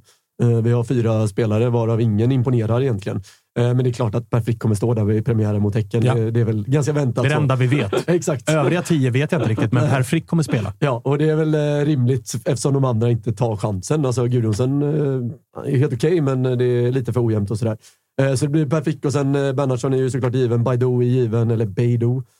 Och sen så är det väl Jakob Ondrejka ska väl spela högerytter. Där har ju dock Jeppe Ockels en av få, eller en, ja, egentligen den som har stuckit ut mest här på försäsongen. Eh, och varit sydvass och hyllats av Jimmy Thelin och dominerade men nu mot Odd det senaste i en träningsmatch. Jag var på plats och kollade. Ehm, så att där är det ganska vidöppet. Jag skulle nästan säga att han har tagit klivet förbi Jakob Ondrejka, men samtidigt Jakob Ondrejkas potential och allting så lär väl han starta. Men å andra sidan då, Ondrejka har potential. Fjolåret var vad det var. Nu var han visserligen med en eh, januaritrupp här, men sitter ju också på ett utgående kontrakt. Så. Vilket väl gör... Alltså, tycker du att det är någonting som Jimmy Tillin ska väga in i en laguttagning? Eh, nej, det tycker jag inte. Eh, jag tror att dessutom att Jakob Ondrejka kommer förlänga innan säsongen börjar. Tror du det? Det tror jag. Eh, Okej. det är känslan. Det borde han väl göra? Ja, det tycker jag. Han ska väl inte gå... han- Eller, Han känns som en person som vill utomlands och det har varit mycket snack om AZ och sådär. Men jag tror han förlänger och lämnar i sommar ändå. Eh, till AZ. Eh, är väldigt troligt. Varför skulle han då förlänga nu? Eh, för att det är så Elfsborg jobbar. Eh, Jobba så. in någon klausul och sånt. Ja, Men exakt. Eller ja, släppa till rimligt pris. Men Eh, k- köper du min spaning om Elfsborgs säsong nu? Att den bygger kanske lite Att på... de vinner kuppen? Nej, men hur nära, nära vet jag inte hur det var, men att Thelin fick vara kvar i somras, att det såg bra ut under hösten sen, men att om det liksom blir en femteplats i år igen, att då har det väl lite, alltså vad är vi inne på, år fem eller sex eller någonting med Thelin, att det liksom, det händer inte riktigt någonting. Alltså det kom en andra plats 2020, det är bra såklart. Pandemiåret. Pandemiåret. men, men, Pandemiklubben kanske? Oj. Ja, finns någonting där. Elfsborg PK. Mm. Men just att så här, om det inte blir någon framåtrörelse i år heller, trots att laget är ganska intakt och de har fått fortsätta jobba och sådär. Är man inte klar med Thelin snart då? Att, att man då har känt att det blir inte bättre än 4, 5, 6 eh, överlag, förutom det här pandemiåret då, som bara berodde på pandemin och inget annat. Eh, nej, men, nej, köper du min spaning? Liksom, att det, det kan vara liksom lite sista chansen för honom att ändå visa att så här, jag kan få Elfsborg att bli topp tre och, och Europaspel och allt, allt det där. Man behöver inte ta ett guld, men, men liksom, det måste komma någon framåtrörelse nu. Typ. Ja, men det beror ju helt på vem, vem du frågar. Supporterhjärnan eh, eh, tänker väl så att så här, fan, om vi inte slåss om topp tre så ska vi sparka tränaren. Men pratar du med Stefan Andreasson och eh, Sune Lundqvist, alltså vår ordförande, så är ju förtroendet bergfast för Jimmy Thelin. Och jag menar, skulle vi komma fyra, femma, sexa så är det en bra säsong om du frågar Stefan Andreasson för att vi har den åttonde största ekonomin. Um, så att, och sen tror jag man måste Elfsborg är inte en förening som sparkar tränare på det sättet och Jimmy Thelin är dessutom en person som... Han är ju manager, alltså han sköter ju allt. Mm. Eh, det är liksom värvningar, det är scouting, det är liksom hela den biten. Eh, och sen så får man också ta i beräkning att under Jimmy Thelins era här nu, sjätte året, alltså vi har gått från kanske 10 miljoner eget kapital och brakförlust på 15-20 miljoner första året till snart 100 miljoner eget kapital. Mycket tack vare att han är bra på att förädla talang och värva talang och hela den biten. Så det är ju sånt som också väger in, även om det är ett sjukt tråkigt svar, för att man vill ju slåss om medaljer. Alltså det är ju rätt svar, men ja. min fråga är mer hur länge orkar man bygga långsamt ja, men, när det inte händer någonting i tabellen?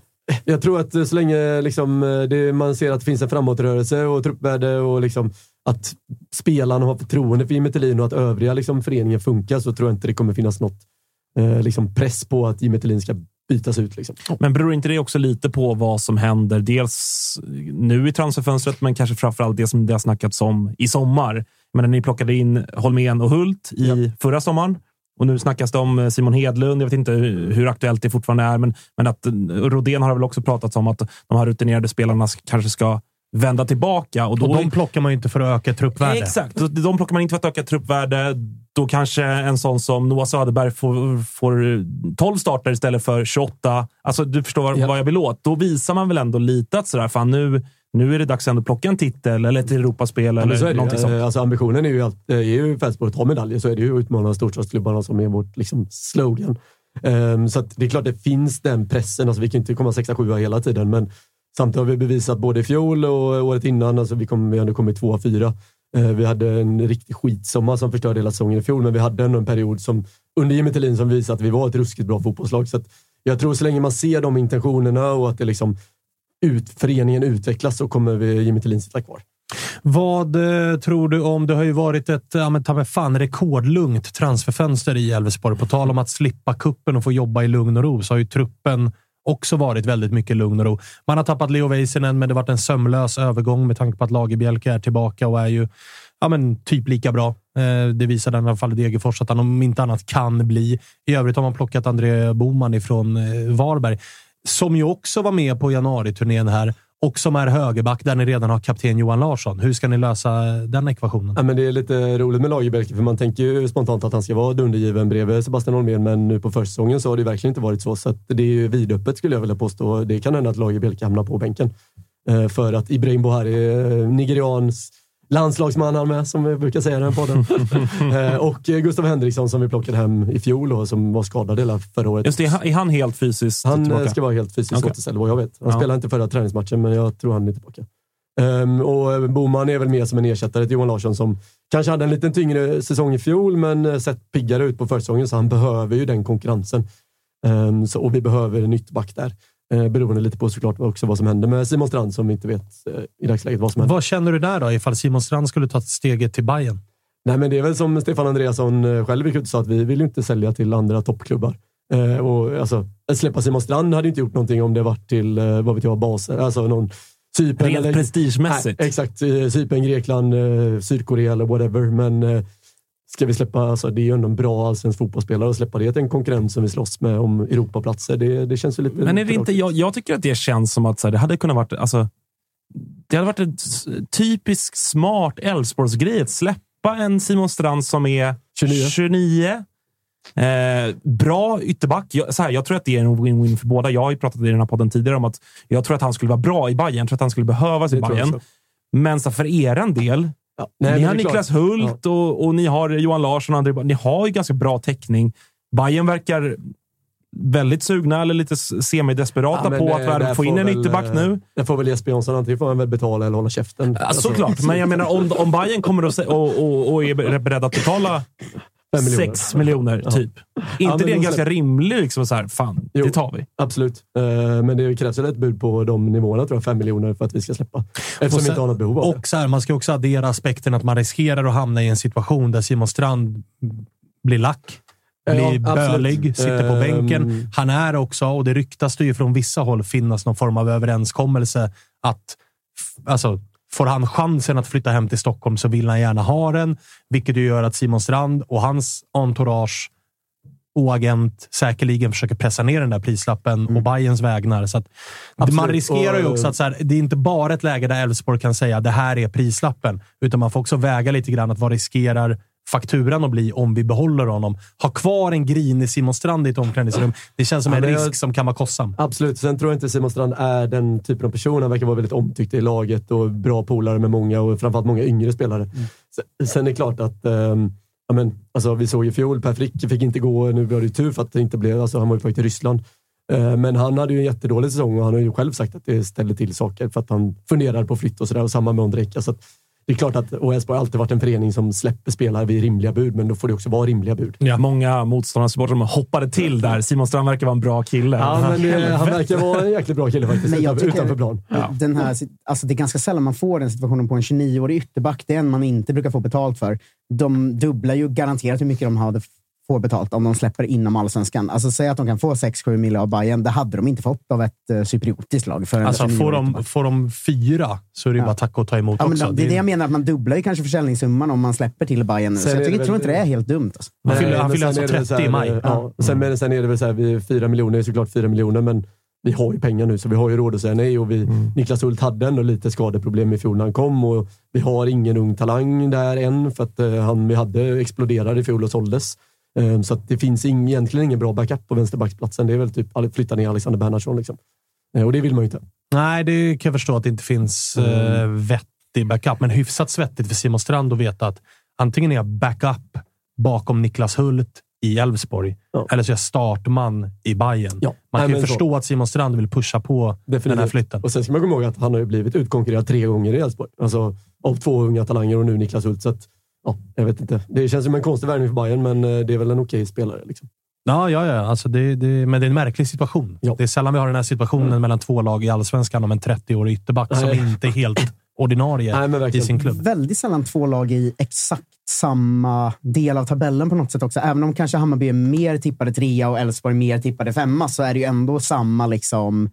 De- Den här situationen brukar ju vara mellan kanske, eh, jag vet inte, Värnamo och Bayern mer liksom. Det är ju Mm. ganska sällan det är att så, Verkligen. nu ska eh, jag vet inte, Malmö köpa en AIK-spelare. Alltså det är ju väldigt sällan det är inom samma eh, Del, Ja, men det, liksom. det är ju lite roligt för att Malmö-supportrar brukar alltid lipa över att vi inte vill sälja våra bästa spelare till dem. Och bevisligen vill vi inte ens sälja våra reserver till konkurrenter. Nej, exakt. Det är en jävla, jävla skev eh, situation. Hörrni, eh, vi ska lyfta luren nu till eh, ett jävla prestigenamn som har värvats in till IFK Värnamo. Eh, Marcus Antonssons ersättare, Gustav Engvall. Han fick ju mig att eh, depp, eh, deppigt nog luta över till att Värnamo blir bästa IFK-lag den här säsongen. Ja. Ja, jag såg att du fick blåvit efter det då. men- Peking-supportrarna höll käften, men de blåvita, de var sådär, nej Det var anmärkningsvärt alltså. Eh, nu så säger vi välkommen till Toto-svenskan, Gustav Engvall. Hej, tjena grabbar. Hur är läget? Jo, det är bra tycker jag. Eh, första dagen på riktigt här i Värnamo med träning och sådär, så att, eh, nu är jag inne i det. Det, välkommen hem till eh, Sverige får vi säga igen också. Det var ett tag sedan. Var ju det. 2017 om jag minns rätt, så att, eh, det, är lite, det är några år. Så att, eh, Du, man eh, hajade ju till lite grann när Gustav Engvall med liksom eh, blåvitt historia, med blårandig historia, väljer IFK Värnamo. Berätta, hur kom det sig att det blev Värnamo? Eh, nej, såklart eh, så diskuterade vi en lång eh, period från eh, kan det varit i början av januari. Vi eh, planerade lite om att, att testa på något nytt. Och efter det så har det varit ett x antal klubbar intresserade. Men efter samtal med Enes och med, med Kim så föll det ganska enkelt på Värnamo faktiskt. Hur, eh, vi hade ju Aydin Selkovic, din eh, nyblivna då, lagkamrat eh, i Toto-svenskan här för en eller två veckor sedan. Han sa ungefär samma sak, men han var lite mer bjussig med orden när han sa att efter att jag hade pratat med Kim Hellberg så var det då var Värnamo det enda jag ville till. Hur mycket betydde det, eller hur avgörande var samtalet med Kim Hellberg och hur övertygande?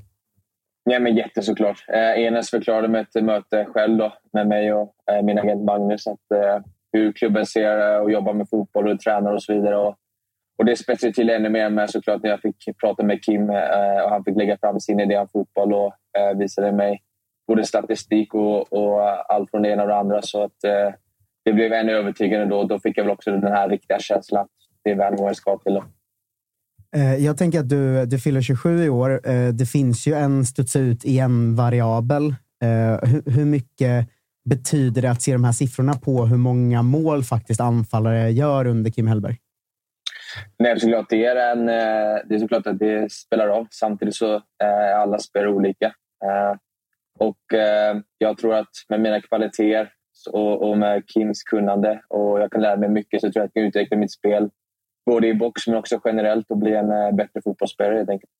Du, eh, Belgien har ju varit i ett eh, par säsonger. För oss som inte följer den belgiska ligan, men som följer allsvenskan, så brukar det ju lite raljant eh, liksom kallas att det är Belgien-döden. Folk, spelare åker dit och så blir det läktaren och så drar man korsbandet och så är man hemma i Sverige igen efter nio månader. Men förklara, liksom, hur, hur är det att komma till Belgien och den belgiska ligan? Vad är det som är, vad, vad är, det som är tufft där?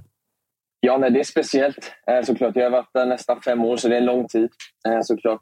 Eh, men det är speciellt såklart och det har jag kanske inte känt på så mycket första två åren men de sista två och en halv, tre så har det varit ganska tufft. Och, som du säger, där, är man borta en sväng så, så knäpper fingrarna och så, så är det två, tre nya spelare som eh, klubben har tagit in och då får du börja om på ny kula och det är väl det lite som har hänt mig på senaste också.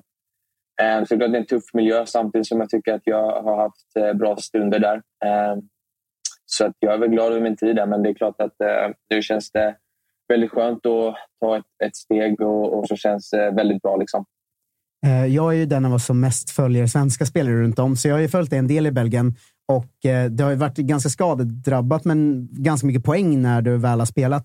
Och Jag har ju ett minne för kanske tre år sedan eller något sånt där, när du började säsongen riktigt bra och det var första sida på dig på någon tidning där, så stod det Messi-siffror bara.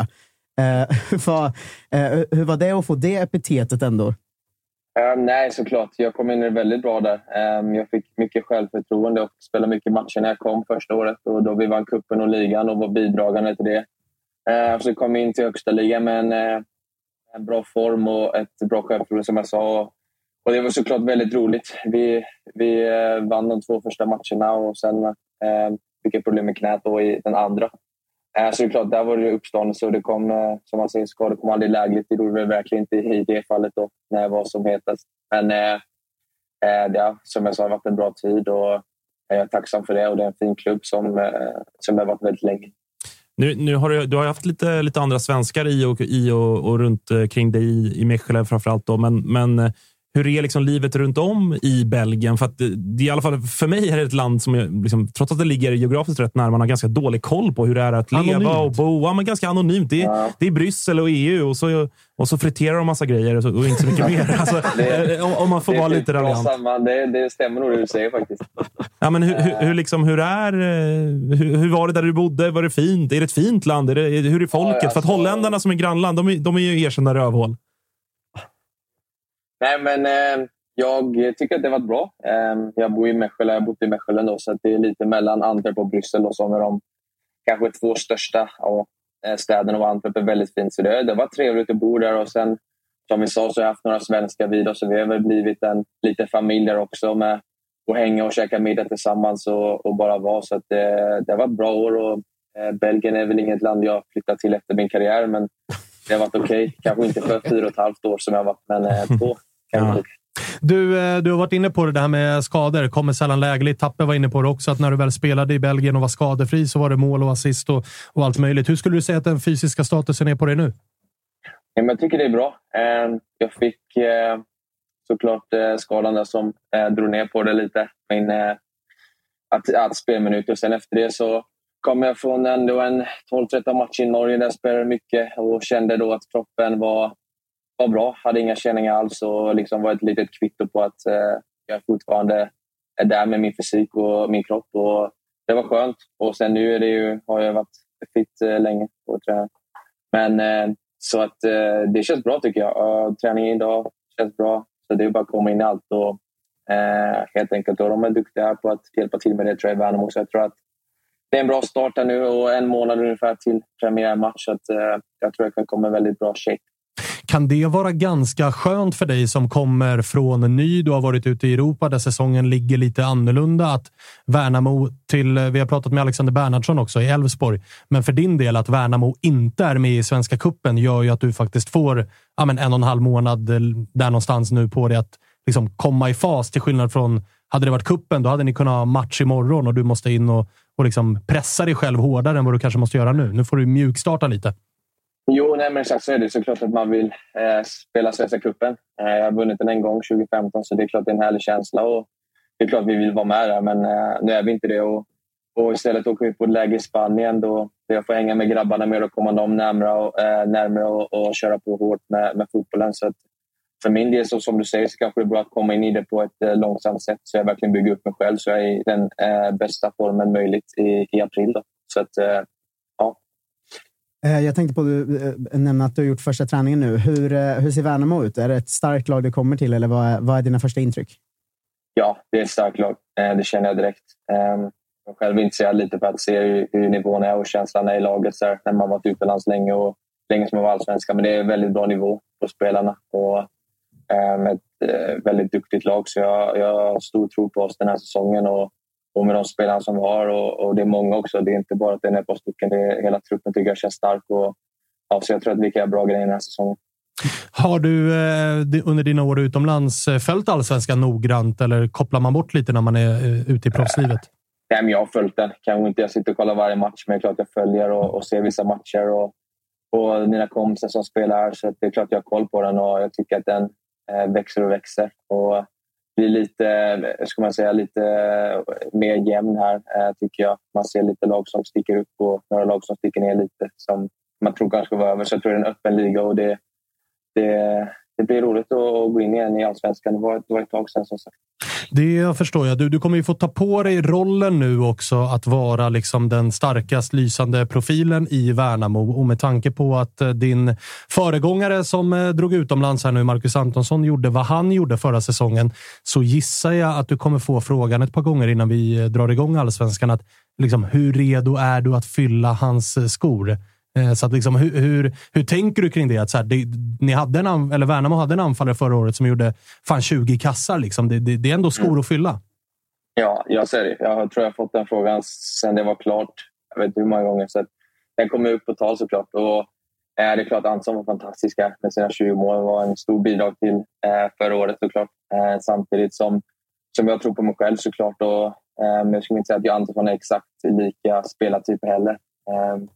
Men att eh, det är klart att jag ska bidra med mål och, och eh, assist i min form. Eh, den, såklart jag ska komma till Värnamo och prestera såklart. Och den, den känner jag ju att såklart att man har en form av press av sig. Men det är inget som, som gör att jag backar någonting. Jag är redo att axla det. Och, och med mig så har jag också fantastiska spelare i Värnamo. Så att jag tror att man ska inte jämföra för mycket. Men att det är klart att jag ska dunka in några kassar. Sen när jag blir 20 får vi se. Men bidra i alla fall. Har du satt någon eh, ribba? 15? Uh, nej, faktiskt ingen ribba. Uh, men det är klart, jag uh, som jag känner så i Belgien, har de jag inte sett mig spela så mycket, så är jag också en spelare som är involverad i spelet. Och kunna droppa ner lite och också gå i djupled. Så jag är ganska mångsidig i det. Så att jag hoppas att kunna bidra till både assist och mål och, och bra spel. Liksom. Det är där jag som, som bäst kunde variera det. Så 15, ja, det är klart, det, där är, det har jag tagit. Så att, vi, vi får köra på det då. Eh, ren spekulation eftersom jag eh, inte vet och jag gissar att du inte kommer avslöja så mycket om det heller. Men eh, jag som är väldigt fascinerad av Kim och ser honom mycket. Jag tänker att han kanske har sagt till dig att du är framspelaren och Selkovic är målskytten, eller?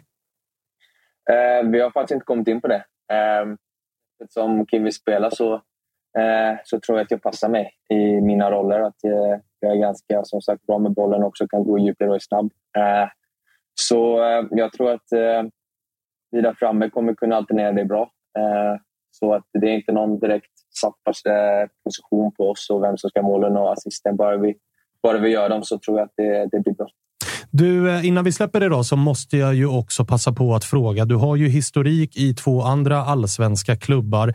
En av dessa är blå och vit. Vi har ju goda vänner som gör BB-podd där du säkert känner till både Jocke och Patrik. Patrik är ju den som har liksom lite grann skrikit efter att Blåvitt behöver en anfallare. Var det aktuellt med någon av dina tidigare klubbar eller, eller hur känner du där? Nej, alltså jag hade olika alternativ, eh, men eh, ingen av de två. Men att eh, det fanns andra alternativ. Men som jag sa, så fort jag fick, fick Värnamo så, så var det liksom att det var känslan och, och eh, de andra eh, bara brydde mig inte mycket om eftersom Värnamo kändes så pass bra. Det är klart att... Eh, ja, Hur många allsvenska bud fanns på bordet? Nej, det var ett x antal. Men eh, som jag sa, det var ganska tidigt. Och sen så fort Värnamo kom in så, så eh, blev, det, så blev det bara att det var det vi, dit jag skulle helt enkelt. Då så, då så, då så. Du, eh, fan gnugga på nu då. Det, det är väntade, det väntade läge för er, eller? Ja, vi drar till Spanien nu på tisdag natt här. Så att, eh, lite sol och gräsplaner och, och sådär. Så det blir trevligt. Lära känna grabbarna lite också. Ja, det är eh, nödvändigt gissar jag med tanke på att du är ganska färsk i klubben. Ja, såklart. Eh, Det var länge sedan jag behövde eh, socialisera sig med mina lagkamrater och jag varit en av de tre tror jag som varit Vad kommer, du sjunga, vad kommer du sjunga för låt? För det kommer du ju vara tvungen att göra på någon Just det. sån inspark. Måste man det eller? Ja, jag tror det Eh, faktiskt. Jag brukar köra, jag brukar köra den Three Little Birds. Brukar jag köra. Oj! Oj, oj, oj! Bra grejer. Kör ja, du den... Den är enkel liksom. Så jag har lite remix på den. Jag sjunger inte exakt lyricsen. Men Då, då har du med dig någon, någon DJ då som kör i bakgrunden? höra provversionen? Jag får, hitta, jag får hitta en DJ i omklädningsrummet imorgon som kan stötta mig lite. Där. Så, Ah, Okej, okej. Härligt. Du, eh, lycka till med det då. Tusen tack. Ja, den blev lite nervös. eller? Du får testa nu. Det ska, nog, eh, det ska nog gå alldeles utmärkt. Du, eh, tack för att vi fick ringa. Hälsa Kim och Tusen tack, gubbarna. Vi hörs Det då. jag. Ha det bra då. Ha det Detsamma. Tja, tja. Hej. Eh, Okej, eh, August. Jag vill passa på att påminna våra kära lyssnare om vårt eh, betalda samarbete som vi har med Jays Headphones. Där vi har eh, en otrolig rabattkod får man ändå säga. Eh, Svenskan 40 som ger 40% rabatt på hela sortimentet. De har eh, hörlurar och högtalare av högsta kvalitet. Det finns lite olika prisklasser, även om det är med vår rabattkod så, så blir det ju faktiskt nästan allt billigt. Eh, så att gå in på jaysheadphones.se eller gå via våra sociala medier. Det finns all information på Totosvenskan. Eh, och kika in på deras sortiment så finns det väldigt, väldigt bra grejer. Jag vet att Tapper har fått ett par av, eh, av eh, Jays. Eh, bra, eller hur? Mycket bra. Mycket bra. Mycket bra. Jag, har- eh, så pass bra att när jag tappar bort dem kommer jag köpa ett par med vår kod. det är bra. Du har ju koden. Så svenskan 40 gäller på hela sortimentet. Eh, tack, Jays. Verkligen. Eh, hörni, helgen då så är det... Vi ska ringa Häcken nu. Ska vi ringa Häcken nu? Okej, vi ska väl göra det. Sen tar vi ner helgen lite grann. eh, då ska vi få fram det numret också. Jag har skickat Sen- det till Kalle. Okej, bra. Sen ska vi ta pulsen på... på där har vi hans nummer, ja. Eh, sen ska vi ta pulsen lite på er inför. Vi konstaterade det, du och jag, Tapper, att in, alltså, cupgruppspelen är ju redan avgjorda, förutom två grupper. Ja, AIK åker ju ur i helgen tror jag. Alltså, ja, jag tror vet på att du tror det. Jag vet att du Det tror blir det. kryss mot Östersund och Varberg slår eh, Västerås. Det ser ni väl hända ändå? Eller? Nej, jag, alltså, jag kan se det hända. Ja. Ja. Jag kan se oss kryssa, men jag tror, jag tror, att, eh, jag tror inte att eh, Varberg slår Västerås. Hörni, snabbt samtal ner till... Eh, ja, vart fan ligger de nu? Hisingen?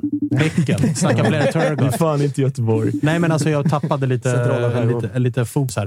Eh, Ja, exakt. vi får se Innerskärgården. ifall- Där! Robin Kalander, hur är läget? Ja, det kunde ju varit bättre. Det får man ju erkänna. Det är en bruten man. Ja, Blair Turgott korsbandsskadad. Nu måste ni väl ändå ge er ut och värva anfallare, va? Tveklöst, absolut. Det finns ju inget att tveka om längre. Har det funnits några namn som har cirkulerat som du känner att så här, det här borde vi gå efter nu när läget har blivit vad det har blivit?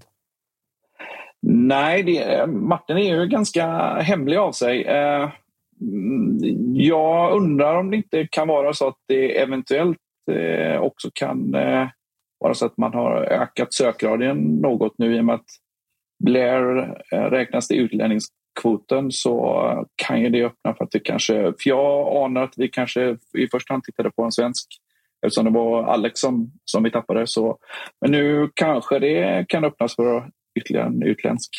spelare. Men du, hur eh, tungt är det här tappet? För nu får vi ändå säga att Jeremejeff ersättare Blair Turgott, nu är liksom båda borta. Ja, nej, alltså. Vi, självklart är det så att vi står inte och faller med, med Blair, men eh, nu är vi ju tunna. Det är ju, det, det är ju snarare det som är problemet. att liksom, eh, ja, nu, nu, har vi inte, nu har vi inte alternativen. Så det är tveklöst måste vi, måste vi ha något. Så det, det är bara det är upp till bevis för Martin. Han får låta lädret tala helt enkelt. Ja, för inte är väl Benny Traoré redo för det ansvaret som det blir ifall... Alltså att matcha in honom lite lätt och varva honom med Blair Turgott är ju en sak.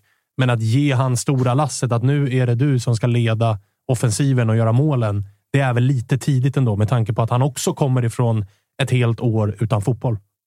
Mm. Nej, och, och, liksom, och, och, kanske då, man har ju ändå förhoppning på att spela många matcher i år. Det, det är ju 50 matcher som är målet och att låta en första, ja, han är inte första års senior, är han ju inte, men första års allsvensk ordinarie spelare i så fall eh, spela 50 matcher. Det är, det är nog tufft. Vilken eh, prisklass eh, går ni för? Vilken hylla? Liksom? Är det liksom ja. hela kassakistan som bränns eller är det mer en eh, komplementspelare? Nej, det, det, måste ju vara, det måste ju vara högsta klass. Och det var ju faktiskt något som man var ute med och eh, pratade om i Fotbollskanalen och, och GP och så här, att nu vi tittar på en högre hylla. Och det är ju någonting, Martin är ju lite av en försiktig general så att eh, i, i, mina ögon, öron låter det positivt. För han, eh, han skräder inte med orden i vanliga fall. Så. Har du, men finns det något namn som du känner eller som har cirkulerat där du är så här, honom? Eller har det varit liksom även bland supportrar? Jag menar, även om det inte har varit ett rykte att Häcken går för honom så kan man ju ändå som supporter känna att den där borde vi gå för. ja, fan. Ja, det, det, borde jag ha förberett och uh, funderat på. Men, uh, Paulinho. Uh, är Mattei Vidra fortfarande aktuell eller hur blev det med honom? Nej, Nej, han, han försvann ju. Han gick väl till Slavia Prag tror jag. Mm. Får jag gissa då? att om vi hade ringt för tre dagar sedan så hade du sagt Gustav Engvall? ja, han, han hade ju eh, varit en kandidat kanske. Men liksom, om, om man nu ska vara sån så eh, i, det, i det läget då vi var då för tre dagar sedan så hade nog Gustav Engvall funkat bättre tänker jag. Nu tror jag och hoppas jag på kanske någon som är ytterligare lite vassare än eh, Engvall. Ja, det, är inte, det kryllar ju inte av namn när man sitter själv här och funderar Nej, på vad Carlos skulle Strandberg, det vad, kunna vara. vara. han på med nu för tiden? Ja, kan, alltså, hej, Carlos Strandberg. ja, men Carlos är ju en, en tänkbar kandidat helt klart med, med, med våra... Både att han känner klubben och att det, det lät ju som att det fanns en öppning med, i hans kontraktssituation där. Ja, och det finns väl också, alltså ska vi gå på liksom beprövad kvalitet så finns väl också spelare där ute i, om man tänker svensk koppling, Samuel Armenteros. Är 30 någonting, gör en del mål, är alltså nia. Mm. Äh, absolut, det, det, är, det är ju två bra. Och liksom just, jag, jag tänker på Carlos, det ju, var ju lite det vi sökte också. Liksom en, en kraftig, en liten power forward. Liksom. Och, och dessutom är ju ruggigt snabb också, men han, han, har både fysik och snabbhet. Så det hade varit perfekt. Eh, men som sagt, jag, jag, är inte helt säker på det. det här, det är nu som sagt öppnas det ju för någon utländsk spelare. Så det kanske inte alls kommer vara någon som vi har bra koll på här i allsvenskan. Bojan Kirkic. ja, just det. Nej, okej. Okay. Inte på den hyllan kanske. Fan, jag hade hoppats att du skulle bli lockad av den och att Martin Eriksson skulle känna samma sak. Det hade varit eh, fint. Ni har ju ändå historien. Ni plockade ju för fan Diego Lugano, till exempel. Ni har ju ja, gjort visst. den typen av värvningar förut. Nej, han, han, han, får gärna överraska. Det, han kan, det, det skulle vara helt okej tycker jag. Det, det är en godkänd ersättare. Men eh, efter 5-0 här nu då, så känns det ändå som att det blev lite vågor på ett annars eh, ganska spegelblankt Häckenhav. Ja, nej men alltså, jag, jag, man, man är mest ledsen och besviken och lite nedbruten. Men som sagt, alltså, jag, jag, det, är, det är ingen akut kris för kuppen, det tror jag inte. Liksom där, utan det är, ju, det är ju i det långa loppet att vi, vi är tunna och kanske inte... Eh, Benny var ju inte heller i form, det såg man ju. Så att, eh, men, ja, nej, det, det kommer behövas att tas, tas in någon riktigt bra. Uh, nu har det ju bara gått någon timme sedan det här kom ut, men snackas det något i supporterled, tror du, om att det är väl ändå fjärde ganska tunga skadan på ganska kort tid? Jag vet, uh, det brukar ju bli snack om då, eh, tränar vi fel eller behöver vi få in någon, någon annan fysio? Eller, alltså, snackas det något uh, på det sättet av det du uppfattat sedan det här kom ut? Mm. Tyvärr, ja. Det gör det ju helt klart. Men alltså, alltså om man ställer frågan till alla er, liksom, är det här någonting som, som man tränar sig ifrån? Det, liksom, korsbandsskador och allvarliga knäskador är ju liksom accidents snarare än eh, dålig träning, tänker jag. Jag håller med och med tanke på att hur mycket alltså, korsbandsskador sker även ute i fotbollsligor där spelare aldrig har satt sin fot på en grä, eller konstgräsplan. Så jag menar, det sker ju där också. Så att det Mm. verkar snarare vara olycksfall än... Jag hade sett det värre ifall det var liksom samma typ av skada på precis alla spelare. Att det är samma typ av baksida som går Precis, var fjärde vecka. baksida, ja, eller, ja, precis något sånt. Ja. Exakt vader eh, och sådana saker. Sådana skador är ju mer, känns det mer som överbelastningsskador än sådana här accidents. Du, eh, fan vad fint att vi fick ringa dig med kort varsel och ta det här. Då. Även om det var liksom tråkiga nyheter så var det fint att få ringa dig. Ja, tack. Tack. Vad har ni i helgen? Eh, Det är ju Trollhättan borta. 9-0. Ah, minst. minst. Minst. Kommer väl någon ny jävla supertalang som är 4 plus 1 eller någonting. Ja, ja. Alltså, häcken kommer inte... Häcken kommer inte... De vinner alla matcher med tre eller fler den här säsongen. Ja, det är ungefär- ungefär känslan man Jag har tror också det. Alltså, så jävla Alltså, bra de är så Alltså. jävla bra. Ja, det där jag mittfältet är... Ja, det är det alltså, sjukaste jag sett. det, är bara, att stänga ner den här säsongen. Ja, faktiskt. Faktiskt. Ni Kan ni- behöver inte värva någon annan, för ni har ett mittfält som gör allt åt er. Kan ni vinna Champions League? Nej, fan vad jag gillar dig Tapper. Du, du får eh, en bruten man att eh, må lite bättre. Ja, jag behöver dig på min sida, för det är 5000 Kalmar-supportrar på väg hit. Ja, men fint då Robin. Du, eh, vi, eh, vi hörs. Vi hörs. Det gör vi. Det Härligt. gör vi. Ha det fint. Ha det, ha det Ciao, ciao. Nu vet man att eh, Jocke sitter och kokar efter att vi målat upp Häcken som världens bästa fotbollslag. Tapper kommer få sitt, Eh, eh, hörni, snabbt då. Övertid eh, på detta fredagsavsnitt, som det ofta är på fredagsavsnitten. Men i gruppen som innehåller eh, Peking, kan det bli lite rörigt i helgen, ser du i din spåkula? känns ju lite, alltså, vi snackade om det innan, att det känns som att Malmö, Häcken, eh, Djurgården, Bayern de har redan sprungit hem sig. Alltså, de kommer vinna alla matcher och de kommer ha 10 plus i målskillnad. Liksom. AIK börjar som de gjorde och det känns som en lite lurig match mot Östersund och allt det där. Vår grupp eh, med IFK Göteborg, IFK Norrköping, Utsikten och Gais, den känns ju som att eh, det finns ju två potentiella skrällar i helgen. Alltså, Det är Getingbo. Ser Utsikten kunna ta poäng mot IFK Norrköping, ser Gais kunna ta poäng mot IFK Göteborg. Precis, som, precis som Stare sa när han var med här, alltså, den matchen mot Utsikten, det var en match som de borde vunnit med 6-0, men det blev jätteskakigt. Och jag tyckte Gais såg grisiga och jobbiga ut. Liksom. Och så här, för Guys är ju detta årets... Alltså det, det är en kraftsamling Exakt. från en hel trupp. Att så här, Medan Blåvitt är någonstans fortfarande i en resonabel försäsongsinställning och lite så här, det är bara lilla guys. Det finns en lit, ett visst mått av underskattning kanske att väga in i den här matchen. Den spelas på Bravida Arena, vilket drar ner liksom, hela den pulsen lite grann. Försvaret i Göteborg såg ju också skakigt ut, framförallt på fasta. Ja, och där man Ehm, dessutom har tvingats nu byta målvakt. Ja, Alltså, det är inte heller jättebra. Så att jag hör ju vad du säger. Även om jag tror Blåvitt vinner. Så Alltså, jag ju- tror så, att IFK jag trillar ju inte av stol, vinner. Jag Men- trillar inte av stolen ifall Gais lyckas knipa en pinne här. Nej, och inte Nej. Utsikten heller. Verkligen alltså, inte. Det, det ser ju skakigt ut i IFK Norrköping också. Det gör det ju verkligen. Och jag tycker både Utsikten och Gais hade sina liksom, förtjänster som superettanlag i de första matcherna. Alltså, Utsikten såg väldigt vassa ut på fasta situationer. Även om, alltså, det, det som talar för IFK Norrköping var ju Utsiktens målvakt, för det var ju... Eh, Men han- han fyra, mål. fyra röda borde vi kunna ha, va? Alltså ja, nya, kanske. nya NHL-peking mot grisiga Utsikten. Ja, men jag tyckte fan guys var ännu grisiga. Alltså, jag, jag, det, är, det är en grupp där liksom, det skulle kunna vara så att alla fyra lag står på tre poäng inför eh, sista omgången. Alltså. Jag, Oj, jag, oj, oj, och då åker, då, se då Blåvitt och IFK Norrköping kryssa sista omgången och så går guys eller Utsikten Ja. vidare från den här gruppen. Men, men ja, jag tycker de två grupperna känns ju som de man kommer hålla extra koll på i helgen för att det, det känns faktiskt ovisst på riktigt i båda de grupperna tycker jag. Men du, eh, August, det är 24 februari. Redan ångest, va? Alltså Östersund borta är ju en ångest...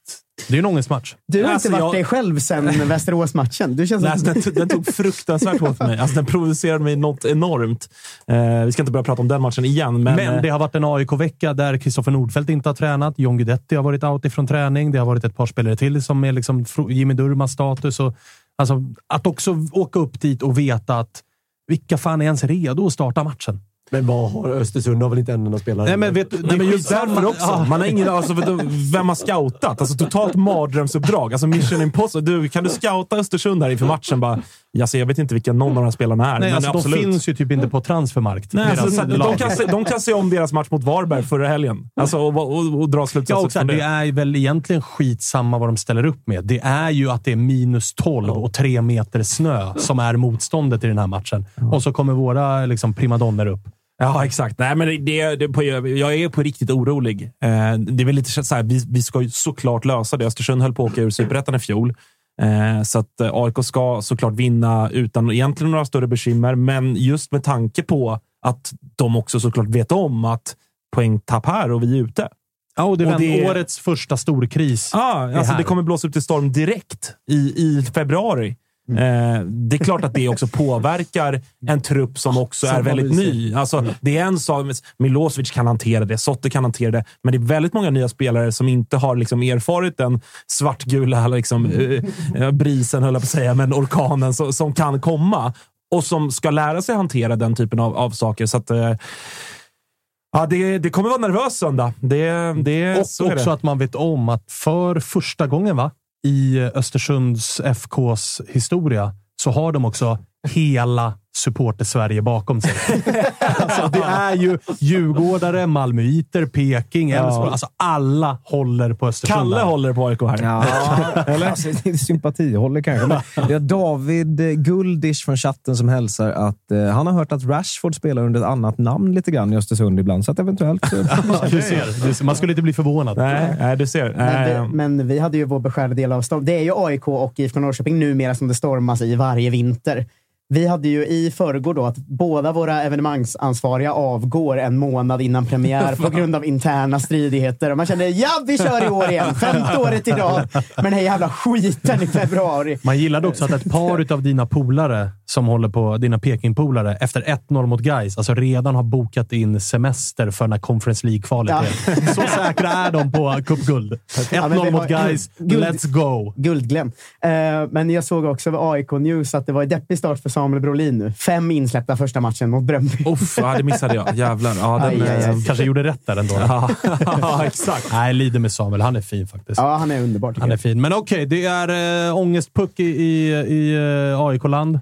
Ja. Det är... eh, ja, vi får se vad fan det är i Peking. Det kan ju vara liksom cupguld ifall ni vinner den här. Ja, guldglem. Ja, exakt. Och i, i, i Borås är det liksom försäsongslugnt. Ja, men vi ska ju på ett träningsläger snart och vi har ju prickat in två matcher samma dag, så jag ser ju som ett eh, skutt här i försäsongstabellerna som vi har uppe Oj, det där måste vi... Mm, Vi så måste att, eh, revidera det här med två matcher på samma ja, det är dag. två gånger 90 tror jag, båda två. Så att, eh, det är bara att köra. Eh, Vad är det för motstånd? Vad har vi för koefficienter? Breida Bilk från Island kanske. Minus ett. Ja, och sen så Brentford B då. Så det är väl... Ja, det är minus ett också.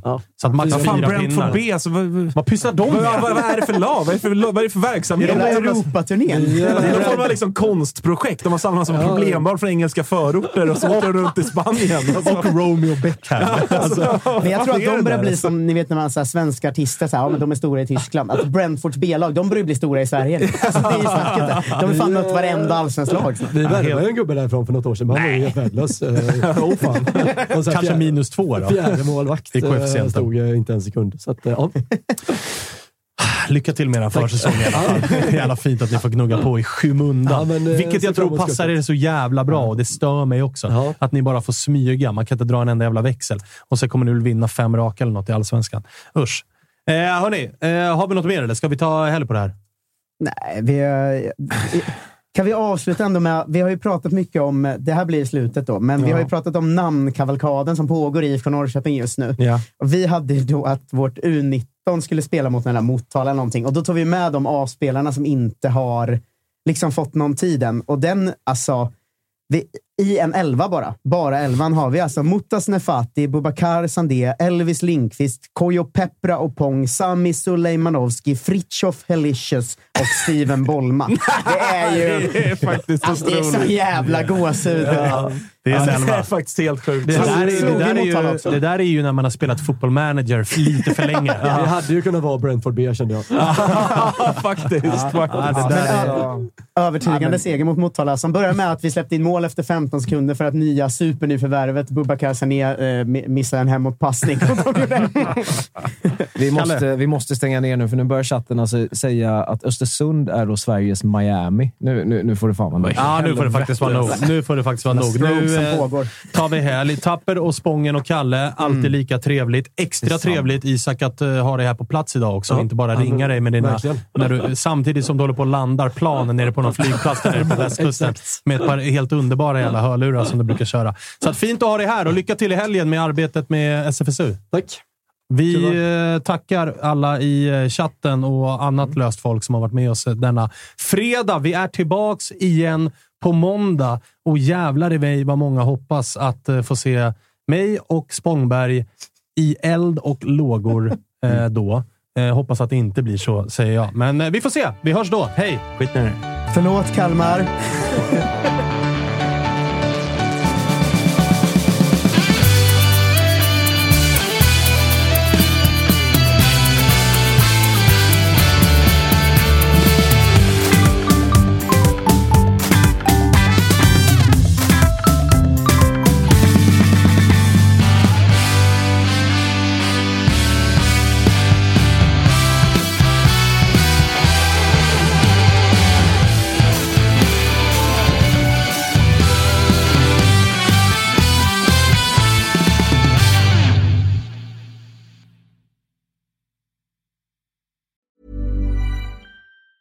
Planning for your next trip? Elevate your travel style with Quince. Quince has all the jet setting essentials you'll want for your next getaway, like European linen, premium luggage options, buttery soft Italian leather bags, and so much more. And it's all priced at 50 to 80% less than similar brands. Plus, Quince only works with factories that use safe and ethical manufacturing practices. Pack your bags with high-quality essentials you'll be wearing for vacations to come with Quince. Go to quince.com slash trip for free shipping and 365-day returns.